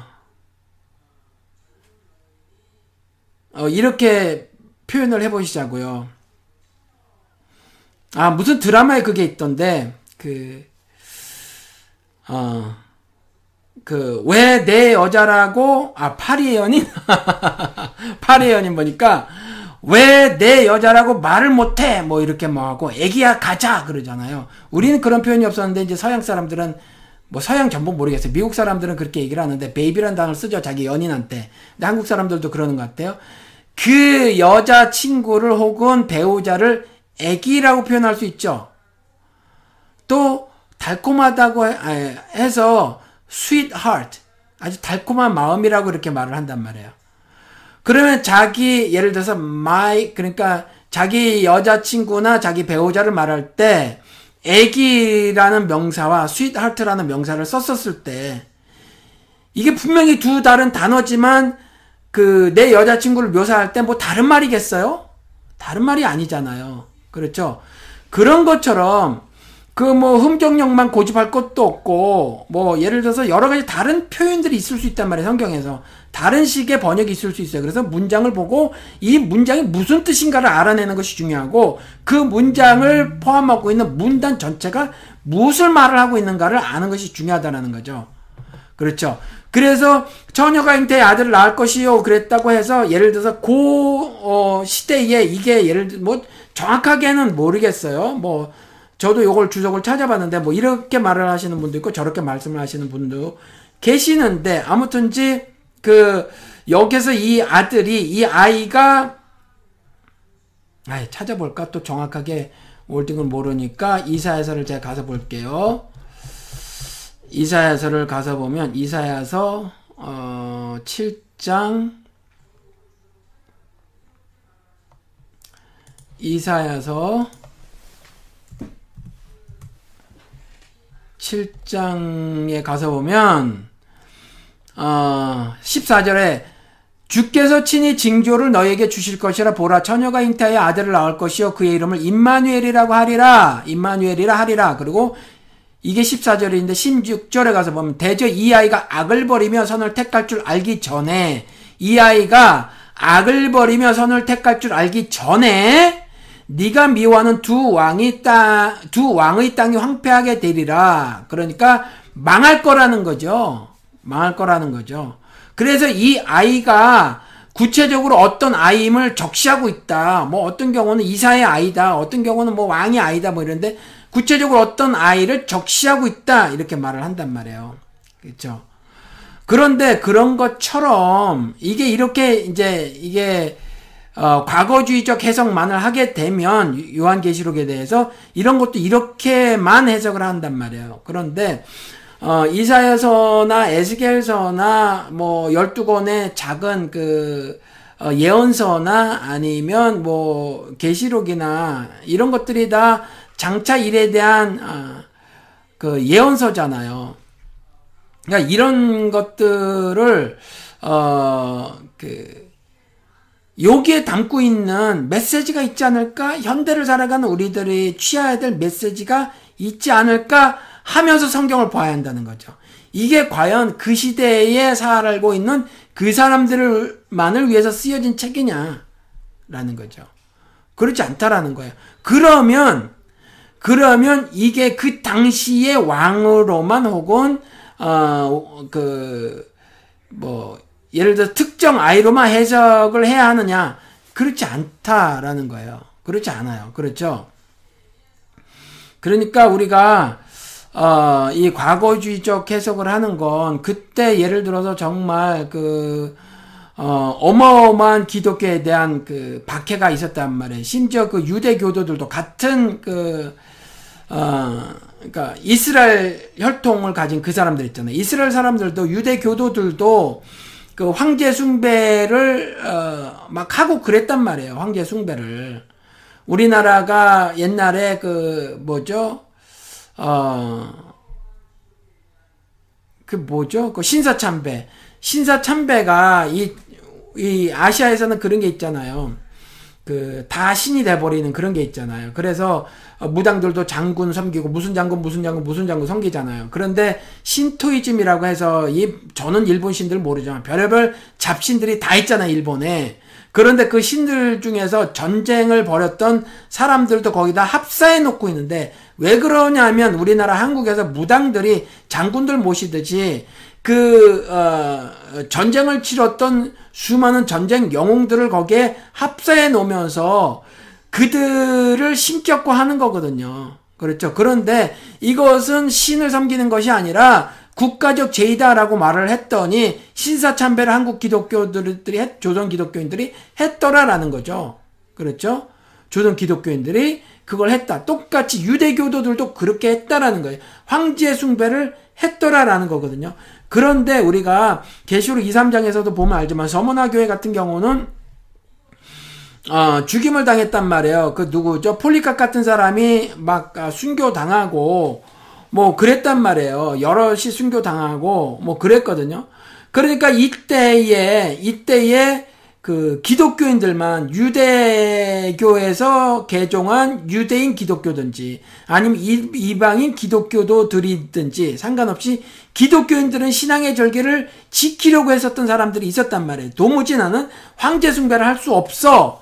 그렇지만 그러다 보니까 어마어마한 박해를 당하잖아요. 죽음을 당하는 박해를 당하잖아요. 그렇죠. 로마 화재의 원인을 기독교인들로 잡고 기독교인들을 다 막 잡아 죽이고 불사르고 심지어 어 산채로 화형하고 그 다음에 산채로 뭐 가죽 벗기고 뭐 이런 정말 말로 해도 끔찍할 그러한 그 기독교에 대한 대박해가 있었단 말이야. 이랬을 때에 아 투쟁과 위로의 기록이라고 쳐주고 쳐주자고요. 이게 과거주의적 해석인데 그러면 그런 기록을 그 당시에 그렇게 하게 함으로 미래를 사는 우리들에게 하시려고 하는 건 없나? 라는 거. 그렇게 해석하면 절대 안 돼. 라고 해야 하는가? 라는 거죠. 아니죠. 어, 그와 같은 상황을, 상황이 있고 그 가운데 어, 이렇게 그 위로를 위로를 주려고 했고 희망을 주려고 했던 그 기록을 통해서 사실은 보니까 새 예루살렘이 하늘에서 내려오더라. 그렇죠? 어 그리스도와 함께 우리가 왕이 돼서 천년 왕국을 살더라. 그렇죠? 그리고 무적행에 그 적그리스도 창세기에 나왔던 적그리스도를 가두더라. 실제로 과거주의적으로 해석을 하면 안 될 만한 용어들도 많이 등장하고 그리고 그렇게 해석 과거주의적으로 해석을 하면 안 될 만한 여러 가지 기술들도 이렇게 많이 있더란 말이에요. 그렇죠. 그래서 설사 과거주의적 해석으로 해서 일부 기록은 빼버리고 버리고 그래서 뭐 이것은 뭐뭐 뭐 이런 이유로 빼버리고 저런 이유로 뭐 빼버리고 왜냐하면 첨가와 삭제가 된 책이니까 그리고 쓰레기 같은 책이니까 뭐 그리고 뭐의 카피니까 뭐 그렇죠. 복사본이니까. 그래서 뭐 7의설하고 있죠. 뭐 일곱 권의 의심되는 책 정경으로 넣어야 되냐 말아야 되냐 하는 일곱 가지 책 중에 한 가지가 요한계시록이고 그 중에서 가장 크게 의심을 받았던 책이 요한계시록이거든요. 그러니까 어 이렇게 이제 과거주의적 해석을 하는데 과거주의적 해석을 어, 그와 같은 상황을 그리고 한다고 하더라도 이와 같이 제가 조금 전에 말씀드린 것처럼 뭐 어, 상상도 못하는 그와 같은 박해를 그리면서 그렇죠? 박해를 그리면서 미래의 그 도래할 일들 그리스도 그가 흰말을 타고 등장을 한달지 하는 거 그리고 그리스도 나라가 도래하고 그다음 새 예루살렘이 하늘에서부터 내려가는 기록들이 그 이전으로 국한시켜야만 한다는 주장이 그렇게 아, 할 이유가 있느냐라는 거죠. 그렇죠? 아유, 제가 말을 좀 더듬거려가지고, 그 다음에 관념론적, 그러니까 역사전계의 성격이라든가 원리 등 요런 것 정도만 보여주는 거다. 옛날에 오리겐이라는 그 유명한 그 신학자가 있었는데, 뭐, 어, 바르지 않은 신학을 전개했던 사람이에요. 그리고 우리가 흔히 말하는 원죄의 원죄이론을 이렇게 크, 어, 이렇게 어, 후대 사람들에게 확실하게 전해줬던 어거스틴 이런 사람들이 이 아이디얼리스트거든요. 그리고 미래주의적 시각으로 보는 게 있다고 말씀을 드렸죠. 그래서 그리스도의 재림과 어, 종말을 전후한 그 어떤 사건들을 묵시로 기록을 해놓은 건데 미국의 복음주의자들이라고 한 사람들의 상당 부분이 이 시각을 가지고 있다라는 거죠. 한국에는 그림 하나 보이지 않고 이 미래주의적 시각을 가지면 다 세대주의자로 몰아버리고 한국은 세대주의자들이 큰 문제가 있어 왔기 때문에 일곱 세대로 나누고 또한 아, 이들이 다 뭐 다미 성교에 다가올 미래를 준비한다고 하면서 뭐뭐 뭐 하는 이런 어, 엄청난 부정적인 어, 무리를 일으키는 사고들을 치고 사건들을 벌임으로 인해 가지고 어, 배척을 당했지만 사실은 이 미래주의적 시각으로 보는 것이 어, 가장 바람직한 그 요한계시록 시각이고 이건 성경 전체를 보는 시각이 되는 거다라는 거죠. 아, 시간이 많이 갔네요.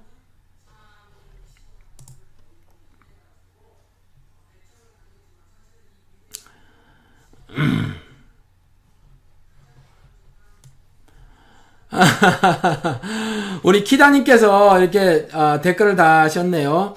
요즘 불임 때문에 인공수정을 하잖아요. 근데 인간, 인간이 인간, 인공수정도 하는데 전지전능하신 주님이 처녀가 임신을 하게, 어, 하게 하는 것은 당연히 가능한 일 아닐까 하는 생각이요. 웃긴 말이지만 생각을 전해봅니다. 죄송합니다. 죄송하시긴요. 뭐가 죄송하세요?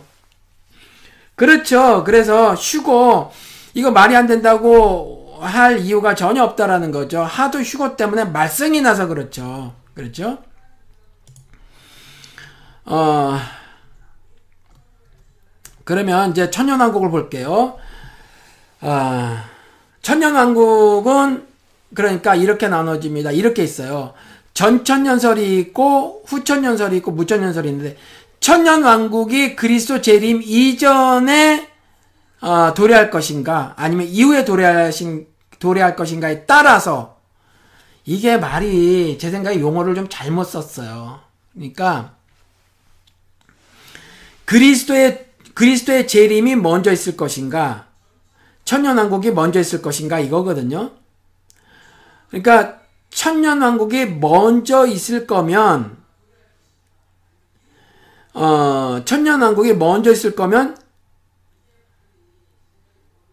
그러니까, 아, 이게 또 헷갈려. 재림이 그러니까 천년왕국이 먼저 있고 그리스도의 재림이 나중에 있다고 치자고요. 재림이 아니 천년왕국이 먼저 있으면 이걸 전천년설이라고 했으면 좋겠어요. 근데 이걸 후천년설이라고 한단 말이에요. 그러니까 기준이 재림으로 놓고 본 거예요. 재림으로. 천년왕국이 아니라. 이해가 되시죠? 그러니까 재림이 재림이 어 재림이 후에 있으면 후천연설. 재림이 먼저 있으면 전천연설이에요. 재림이 먼저 있으면 전천연설, 재림이 후에 있으면 후천연설. 그러니까 천년왕국이 먼저 있으면 후천연설이에요. 천년왕국이 나중에 있으면 전천연설이에요. 그죠?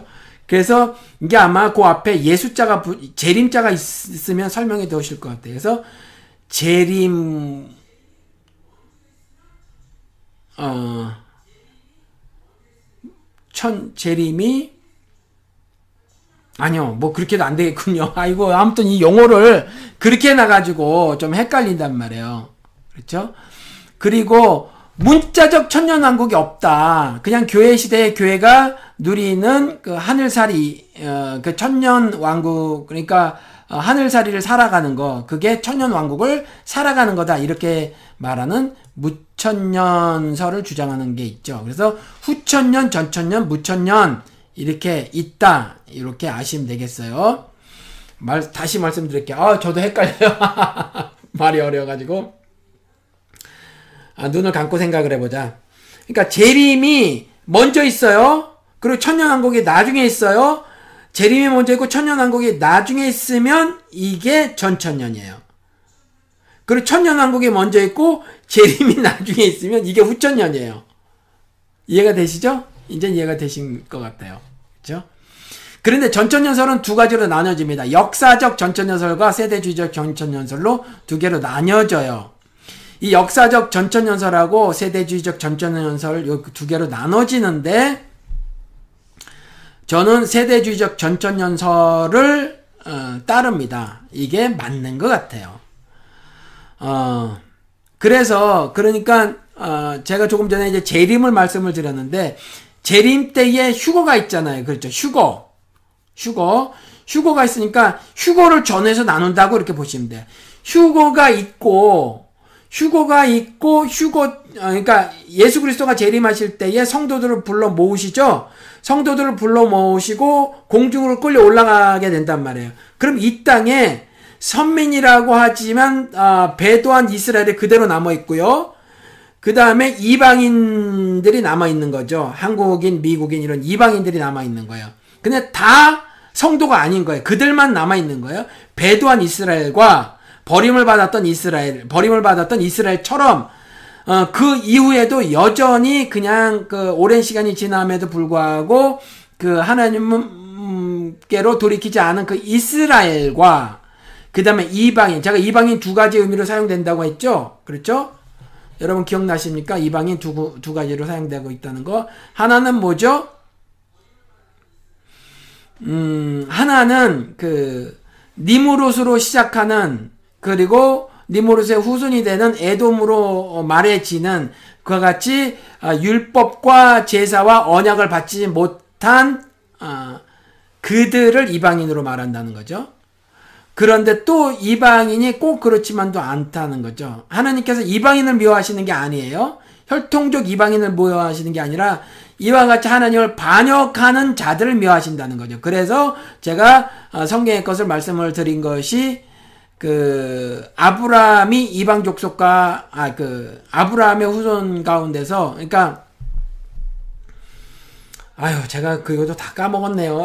적으면서 성경에 다 써놨는데 어, 지금 제 성경 여기 없군요. 그걸 보고 읽어드리면 좋은데, 아, 아무튼 그렇고, 모세도 구스 여자랑 결혼을 했고, 구스가, 아, 예, 구스 여인과 결혼을 했고, 뭐 그렇단 말이에요. 그리고, 어, 우리, 어, 예수님의 족보에도 보면 나오고, 그렇죠. 그렇거든요. 그리고 결정적으로, 어, 니누의 12만을 내가 어찌 아끼지 아니할 수 있더냐 그러셨단 말이에요. 그러니까 당연히 어, 혈통이 이방인이어서 하나님이 미워하시는 게 아니라는 거예요, 여러분. 그리고 온 백, 온 뭇 백성의 뭇 족속의 복의 근원이 되라라고 아브라함을 어, 픽업을 하셨다라는 거죠. 그러니까 어, 혈통이 이스라엘 혈통이 아니라고 해서 사랑하고 이스라엘 혈통이라 해서 어, 사랑하지 아니하고 이스라엘 혈통이라서 사랑하고 이런 거 아니라는 거죠. 그래서 어, 이방인에 대해서 그 성경에서 그렇게 벌을 받는 니무롯, 에돔 이렇게 사용이 되어졌었을 때는 언약도 받지 못하고 율법도 받지 못하고 제사도 받지 못하고 그래서 하나님을 신앙하지 않는 그 그룹을 말할 때 그렇게 이방인이라고 말을 한다 이렇게 말씀을 드렸죠. 기억을 하시죠?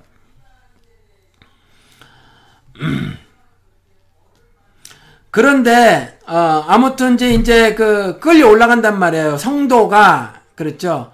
어, 끌려 올라가는 일을 여러분들이 왜 그게 이상해요? 온 우주 만물을 보시라고요. 이게 말씀으로 다 창조하셨는데. 그렇죠? 자연을 봐도 우리가 이해가 안 되는 일이 한두 개가 아니란 말이에요. 어, 여러분, 우리의 뇌 있잖아요. 우리의 뇌에 코끼리 뇌보다 작단 말이에요. 그렇죠? 코끼리의 뇌 용량이 훨씬 클 거예요. 그 부피는. 그리고 아마 성분 조사하면 성분은 비슷할걸요? 저는 의학자가 아니라서 그게 도대체 어떤 성분인지 모르지만 성분은 비슷할걸요? 그런데 사람 뇌가, 어, 만들어내는 물질하고 그 코끼리 뇌가 만들어내는 물질하고 차이가 좀 있겠죠? 좀 있는 게 아니라 굉장히 많이 있겠죠? 그렇죠? 그래서 사람 뇌는 굉장히 달라요. 기가 막히죠? 똑같은 성분 아마 똑같을 거예요. 누구 저기 뭐 그 전공하신 분 안 계십니까? 추정컨대 그래요. 아마 맞겠죠? 근데 성분으로는 같지만 완전히 다르, 다르다라는 거죠. 완전히 다르죠. 그리고 어 저는 마음도 다르다고 봐요. 마음도 마음도 다르다고 보는데 음 왜 다르냐면 사람은 하나님의 모습과 형상대로 지음을 받았기 때문에 그래요. 사람은 모르는 사람을 위해서도 어, 선하게 죽음을 자기가 죽을 수 있어요. 그게 로마서 5장에 나오잖아요. 간혹 있대잖아요. 그렇죠? 그렇죠? 간혹 있어요. 정말 안타까운 사람을 보고서 모르지만 예를 들어서 어떤 사람 같은 경우는 보니까 콩팥을 떼어줬더라 이런 사람도 있고 어 뭐 뭐가 맞으면 저도 그걸 해놓긴 했는데 그 뭐죠 뭐 그 골수 골수 채취해 가지고 그 뭐 언제든지 연락이 오면 하겠습니다 이렇게 해놨는데 오래 전에 미국에서요 어 뭐 이런 거 막 그렇게 하고 계시는 분들도 계시단 말이에요 그리고 요번에 광화문에서 보니까 그 나올 때마다 그 밥 사 먹는 것도 쉽지 않잖아요. 그러니까 어떤 분이 어, 주먹밥 만들어 갖고 와서 나눠주기도 하고 또 고등학생인데도 불구하고 초를 사서 어, 나눠주고 하고 그러더라고요. 그렇죠.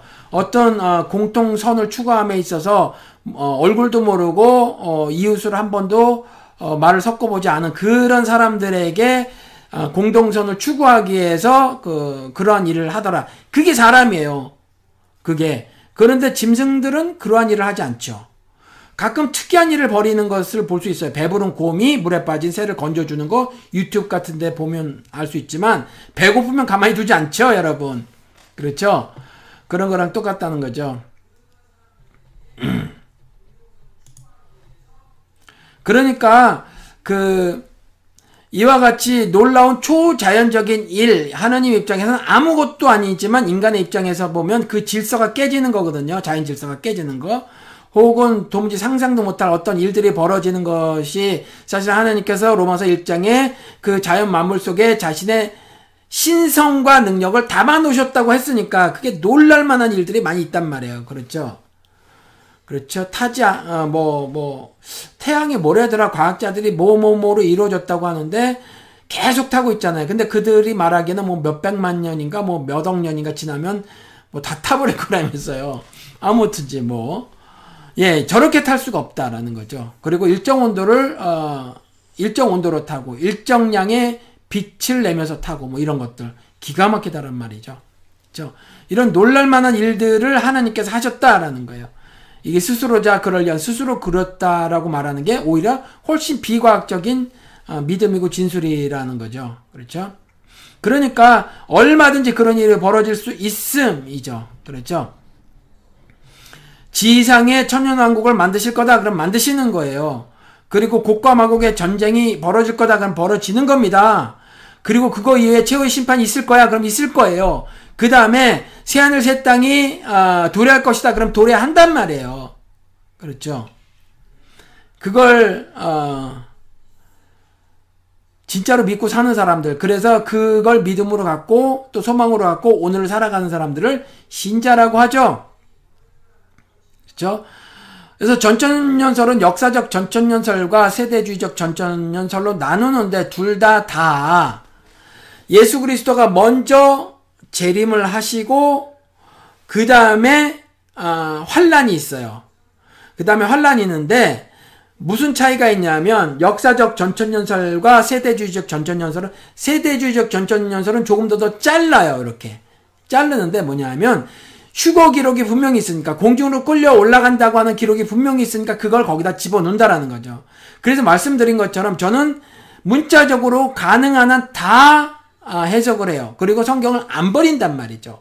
아, 이건 그냥 버리고, 저건 그냥 뭐, 풍유적으로 해석하고, 알레고리컬하게 해석하고, 이렇게 안 한단 말이에요. 가능한 한 문자적으로 해석하고, 성경의 모든 진술들을 존중하고 권위를 부여한단 말이에요. 그걸 그대로 다 받아들여요. 그렇지 않으면 성경이 일일이 방구가 돼버리는 거예요, 여러분. 그래서 무엇이 다르냐면, 왜 역사적 전천연설보단 세대주의적 전천연설을 취하냐면, 공중재림, 즉, 휴고 때문에 그래요. 휴고 때문에 예수 그리스도가 이 땅에 오시고 성도들을 따로 불러 모으는데 공중으로 끌어올려지잖아요. 이게 있단 말이에요. 이게. 그리고 7년 환란이 벌어지는데 역사적 전천연설은 요걸 빠뜨린단 말이에요. 요 차이가 있어요. 이게 빠뜨려요. 빠져요, 이게.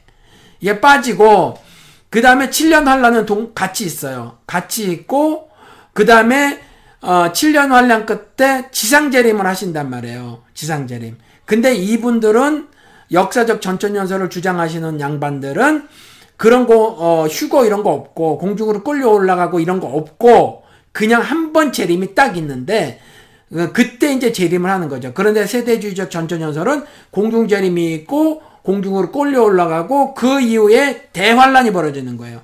대환란이. 심판을 하시는 거죠. 심판의 재앙이 벌어지는 거죠. 그렇죠. 그게 이제 인나 대, 인해 재앙, 어, 나팔장 어, 대접재앙이 여기 확확 퍼부어지는 거죠. 그렇죠?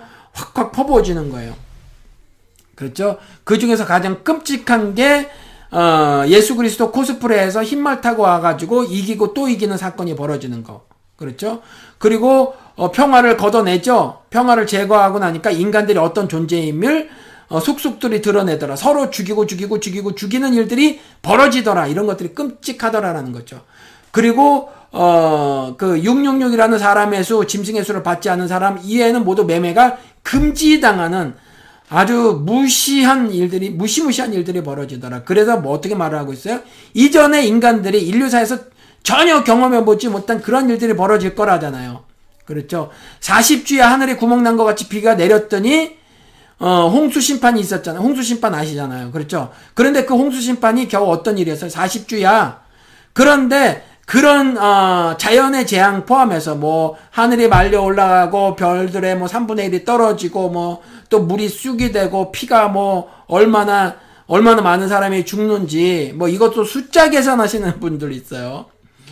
숫자 계산하시는 분들 뭐 복음서에 무슨 뭐어뭐 어, 뭐 데나리온 이런 거 막 계산해 가지고 뭐 어, 달란트 계산하고 뭐 달란트가 뭐 뭐뭐 얼마만 그러니까 현대로 하면 뭐 돈이 얼마고 이런 거 계산하시는 분인데 그냥 큰 돈 이렇게 하시면 되는 거예요. 그렇죠. 큰 돈. 그리고 어마어마한 재앙 이러시면 되는 거예요. 그런데 뭐라고 표현해 놓고 있냐면 이전에 전에도 없었고 후에도 없을 이런 식으로. 그러니까 어 이전에 인류가 전혀 경험해 보지 못할 그러한 어, 굉장히 어목한 그런 심판적 재앙이라는 거죠. 그런 일이 7년 동안 벌어지는 거예요. 40주야에 어, 40주야 동안 비만 내려도 이런 심판이 있는데 이건 제가 말씀드린 것처럼 전 지구적 심판은 아닌 듯 보여요. 전 그렇게 믿습니다. 어, 그런데 이제 7년 어, 대환란이 있다는 거죠. 이때 어마어마한 일이 벌어지는 거예요. 어마어마한 일. 제도는 다 깨져버리는 거죠. 그죠? 지금은요, 그래도 천하만국의 영광을 보여주고 꼬셔대는 거란 말이에요. 그렇죠. 꼬셔대는 거예요. 그런데, 어, 이제 이때는 그런 게 아니죠. 이때는. 그래서 이제 7년 대환란이 있게 되고, 그 다음에 이제, 어, 지상 재림을 하게 되는 거예요. 예수 그리스도께서 지상으로 재림을 하게 되시면 그다음에 천년 왕국이 도래하는 거죠. 천년 왕국이 끝나고 천년이 참에 말씀드렸잖아요. 천년이 참에 그러니까 천년이 차게 되면 최후 심판을 당하게 되는 거란 말이죠. 그렇죠. 그리고 세대주의적 전전연설 일곱 세대로 전 나누지 않아요. 그랬지만 세대로 구분해야 될 필요는 있다라는 거죠. 우리가 신구약 구분하잖아요. 제가 조금 전에 구약교에 이렇게 말씀을 드렸잖아요. 그렇죠? 세대의 구분은 반드시 필요하다는 거죠. 세대 때마다 하나님의 일하심의 방식이 달라져요. 이전에 말씀드린 것처럼 아, 이렇게 구속 계시의 발전의 모습을 보이는데 아브라함, 이삭, 야곱 등의 족장들을 들어서 사용하시더라. 그렇죠? 그리고 어, 성막 중심의 신앙생활을 하게 하시더라. 이전에는 그리고 제사장 제도를 어, 마련하시고 제사장을 통해서 자신의 백성들과 소통하시더라라는 거죠. 그렇죠. 그리고 왕들에게 기름을 부어 주시더라. 기름을 부었다라고 하는 것은 어, 종으로 어, 그러니까 뭐라고 해야 되나 종으로서의 사명을 주신 거란 말이에요. 이렇게 어, 해오셨는데 그리고 중간 중간에 선지자들 세워서 어, 어, 당신의 말씀을 전하시고 근데 신약 시대는 이게 아니죠. 신약 시대는 이런 제도가 다 깨져버리죠.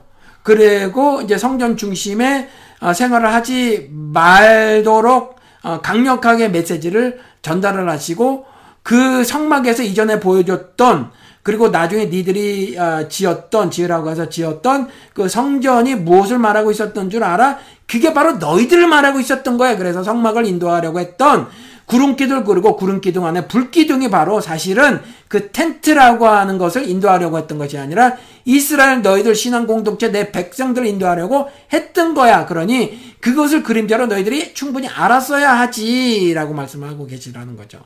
그렇죠. 그래서 사람을 인도하셨던 거지 무생물이 텐트 쪼가리를 인도하셨던 것은 아니다라는 거죠. 사실은 그 정신은 그래서 그때도 이미 이스라엘 사람들은 알고 있었어야만 하는 거죠. 아무튼 이와 같이 하나님의 일하심의 방식이 그때 다르고 지금 다르다는 거죠. 대표적으로 성령의 일하심이 다르다고 말씀을 드렸죠. 구약 시대는 어떻게 임한다고요? 구약 시대에는 여러분들 이건 꼭 알고 계셔야 돼요. 여러분들 꼭 알고 계셔야 돼요. 그래야 성령 가지고 장난치는 이 사람들로부터 여러분들이 어, 벗어나실 수가 있어요. 거짓 증거하시는 분들의 사람들. 그러니까 구약 시대에는 여러분 위에 임해요. 내주하시는 게 아니에요. 위에 임하시는 거예요. 위에. 그렇죠? 이것도 문학적 표현이죠. 전치사 upon 그리고 in이죠. 그, 그렇지만 이걸 어, 여러분들이 정말 우리가 어, 이렇게 예를 들어서 수술을 해보면 그 안에 성령이라는 존재가 여기 물리적으로 딱 있다. 그 말씀 아니신 걸 아시죠, 여러분? 그렇죠? 그러니까 그렇게 제가 지금 위에 upon 그다음 안에 in이라는 전치사를 썼다고 해서 그렇게 이해를 하지 마시기 바랍니다. 그리고 그다음 또 하나는 뭐죠? 일부의 사람에게 임했지만 누구요? 어, 제사장 그리고 누구요? 어, 선지자 그리고 어, 기름 부음을 받은 왕 같은 사람들 사사 그렇죠. 이런 사람들. 그러니까 우리가 그 삼성 같은 경우 보면 성령이 임했을 때는 어마어마한 힘을 발휘할 수 있었지만 아닐 때는 못했잖아요. 그래서 제가 시편 51장 11절 이야기를 어, 몇 번 말씀을 드렸으니까 요걸 누구하고 말을 할때 여러분들이 요걸 기억하시기 바랍니다. 다윗의 고백이 주의 어, 성신을 내게서 성신은 성령이에요. 우리 한국말로 그냥 그렇게 번역한 것뿐이에요. 어디는 성신, 어디는 성령, 어디는 영, 뭐 이렇게 번역을 한 거예요. 그러니까 주의 성령이 내게서 떠나지 말게 하옵소서라고 말했단 말이에요. 그러면 그때는 떠나기도 했었다라는 거예요. 그러니까 일부의 사람들에게 임했어요. 위에 임하고 일부의 사람에게 임하고 또 하나는 이렇게 떠나기도 했으니까 임시로 임했었다는 거죠. 그런데 이제는 영원히 안에 모든 신자에게 그렇죠. 안에 모든 신자에게 영원히 임하는 이와 같이 성령 하나님의 일하심도 세대에 따라서 다른 모습을 보이더라. 그러니까 세대주의적 전천연설을 어, 선택하는 것은 매우 지극히 당연해요. 그렇죠? 아, 제가 처음에 말씀드린 것처럼, 음, 오늘 지금 저는 바깥, 저 바깥에서 저희 그 장모님이 듣고 계신데 이해를 하시겠어요? 전 귀도 좀 어두우시고 보청기를 해드렸는데, 어, 보청기를 끼시고도 잘 못 들으시거든요. 그니 뭐 들, 그리고 또 들으신다고 하더라도 얼마나 이해를 하시겠어요. 그런데, 어, 그래서 저는 사실은 원래 의도는, 원래 의도는 이걸 이렇게 학습적으로 하는 건 사실 그렇게 원치 않았어요. 그런데 하도 이제 이런 말들이 있고 생각이 복잡하게 되니까 저는 말씀을 드린 거죠. 그래서 오늘 말씀을 여러분들이 들으시고, 이 방송을 들으시고, 여러분들에게 제가 부탁 말씀을 드리는 건 뭐냐면, 여러분들이 스스로 어, 시각을 정리하셨으면 좋겠다는 거죠. 여러분들이 스스로. 오늘도 그냥 어, 듣고 땡치시는 것이 아니라 저의 방송을 들으시고 여러분들이 스스로 제가 지금 어, 그 무천연설, 후천연설 말씀을 드리고 전천연설 말씀을 드리면서 역사적 전천연설과 어, 세대주의적 전천연설을 말씀을 드렸잖아요. 꼭 세대주의적 전천연설을 어, 택하시라고 여러분들에게 강요하지 않습니다. 강제하지 않습니다, 여러분. 그런데 어, 제 생각엔 이것이 이렇게 읽어야 한다고 저는 생각을 생각이 들고요. 여러분들이 제 말씀을 듣고 성경을 읽고 그래서 여러분들이 스스로 시각 정리를 하시고 그래서 사셨으면 좋겠다는 거죠. 어, 워낙 그 다른 말들이 여러 말들이 있으니까 이걸 이렇게 짚고 넘어간 거예요. 그런데 다시 말씀을 드리지만 어, 그냥 재앙이 있을 거예요. 그다음 천년왕국이 도래할 거예요. 끝나면 천국이 어, 천국으로 갈 겁니다. 우리가. 그러니까 도, 어, 천국이 임한다라고 하는 것은 우리가 이 땅에 사는 동안에 하늘살이를 사는 것 그렇죠. 천년왕국처럼 그리고 천연왕국이 아니더라도 이 땅에서 우리가 어, 교회라고 하는 천국의 지상에서의 모형 그렇죠. 그 모형의 삶을 살아갈 때에 임하는 거죠. 아직 안 갔으니까 하늘살을 사니까 그래서 임한다고 하는 거고 궁극적으로는 천국이라는 어, 실제하는 나라에 우리가 갈 거란 말이에요. 그렇죠.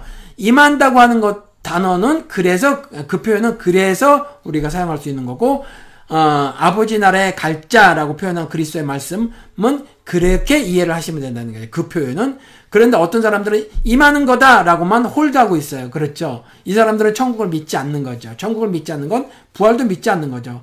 그리고 그럴 바에는 어, 제가 보기에는 성경은 어, 명심보감이라고는 사서상경의 요약집보다도 훨씬 못하더라. 제가 보기에는 그래요.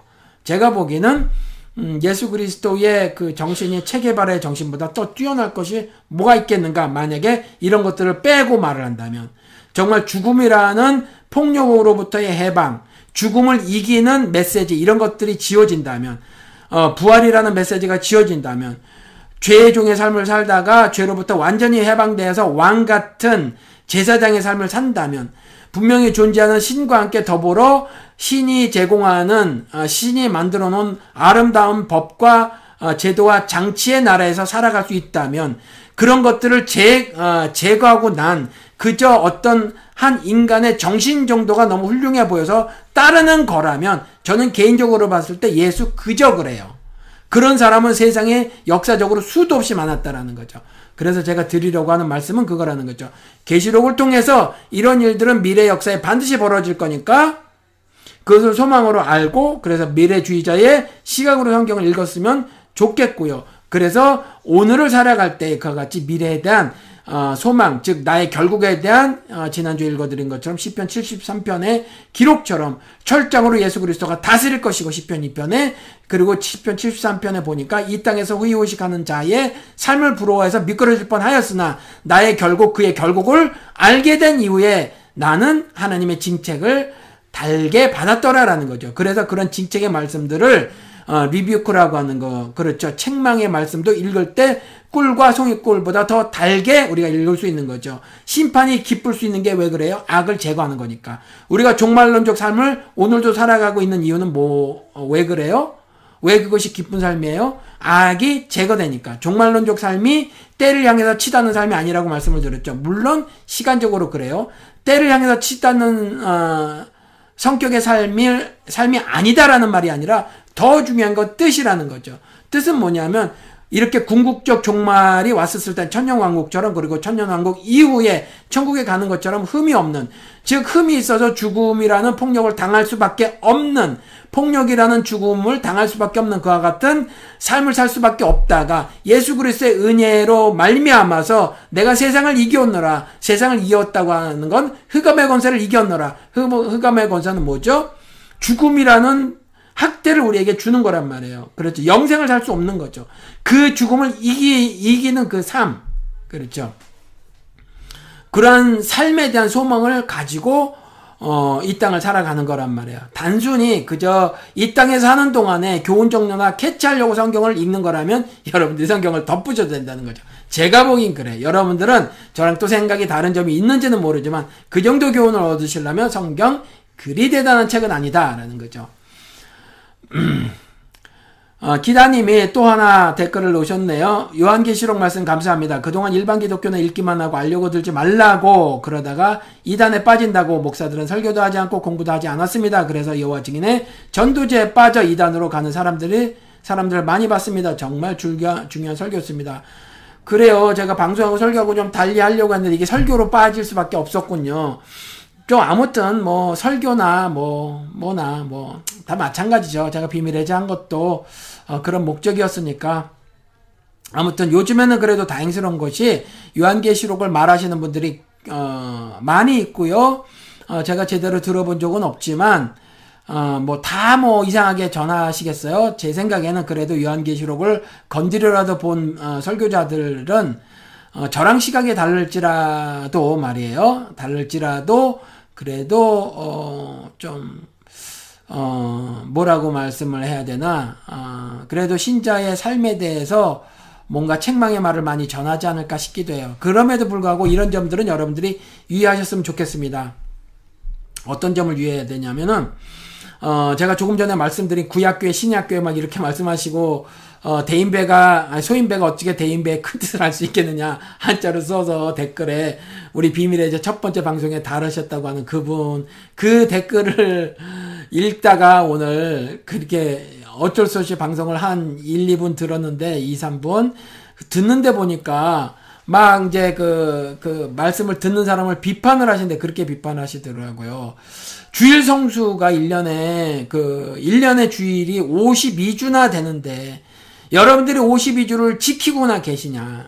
지키지도 않으면서 말이야. 막 이러면서, 어? 얼마나 그걸 중요하게 생각하고 그렇게 해야 되는데, 라고 해서 막 이제 책망을 하시더라고요. 여러분, 어, 정말 말씀을 헬라어, 히브리어 뭐 가지고 막 정말, 어, 휘황찬란하게 그 굉장히 그 수준 높은 설교를 한다고 할지라도 이와 같은 것들이 결론이 되지거나 교훈으로 어, 전달하는 경우라면 어, 그 쓰레기 취급을 하셔도 된다는 거죠. 그런 그 가르침이나 설교들은 여러분들 제가 말씀을 드렸지만 안식일을 주일로 바꾸신 적이 성경을 통해서 보면 없어요. 그렇죠? 없어요. 없습니다. 그렇기 때문에 안식일을 기억하여 거룩히 섬기는 건 있지만 어, 어, 거룩히 지키는 건 있지만 주의를 기억하여 거룩히 지키는 거 그런 건 없어요. 계명으로 주신 적이 없습니다. 어, 없고 또 안식일은 어, 물리적인 날로서 계명은 폐기가 됐어요. 구약의 율법은 다 법조문으로서 폐기가 됐죠. 그렇죠. 폐기가 됐어요. 정신만 남아 있는 거예요. 그래서 일요일이라고 하는 그 날이라든가 그밖에 다른 날 모든 날은 같다고 로마서에서 말씀하고 있으니까 아무 날이든지 상관이 없고요. 사실은 모든 날이 되어서 모든 날이 어, 하나님을 섬기는 날로 삼으셔서 그래서 어, 날마다 날마다 여러분들이 여러분들의 몸을 거룩한 산재물로 드리는 마땅히 드려야 할 영적 예배를 드리시며 살아야 한다라는 겁니다. 아, 여러분 오늘은 여기까지 하도록 하겠습니다. 오늘은 양복 저고를 입어서 그런지 조금 덥군요. 어, 질문 없으시죠? 어, 질문 없으시면 오늘은 여기까지 방송을 하고 마치도록 하겠습니다. 안녕히 계십시오. 어, 제가 말이에요. 아, 이거를 유튜브에서 끄는 건지 여기서 끄는 건지 까먹었어요. 음, 안녕히 계십시오.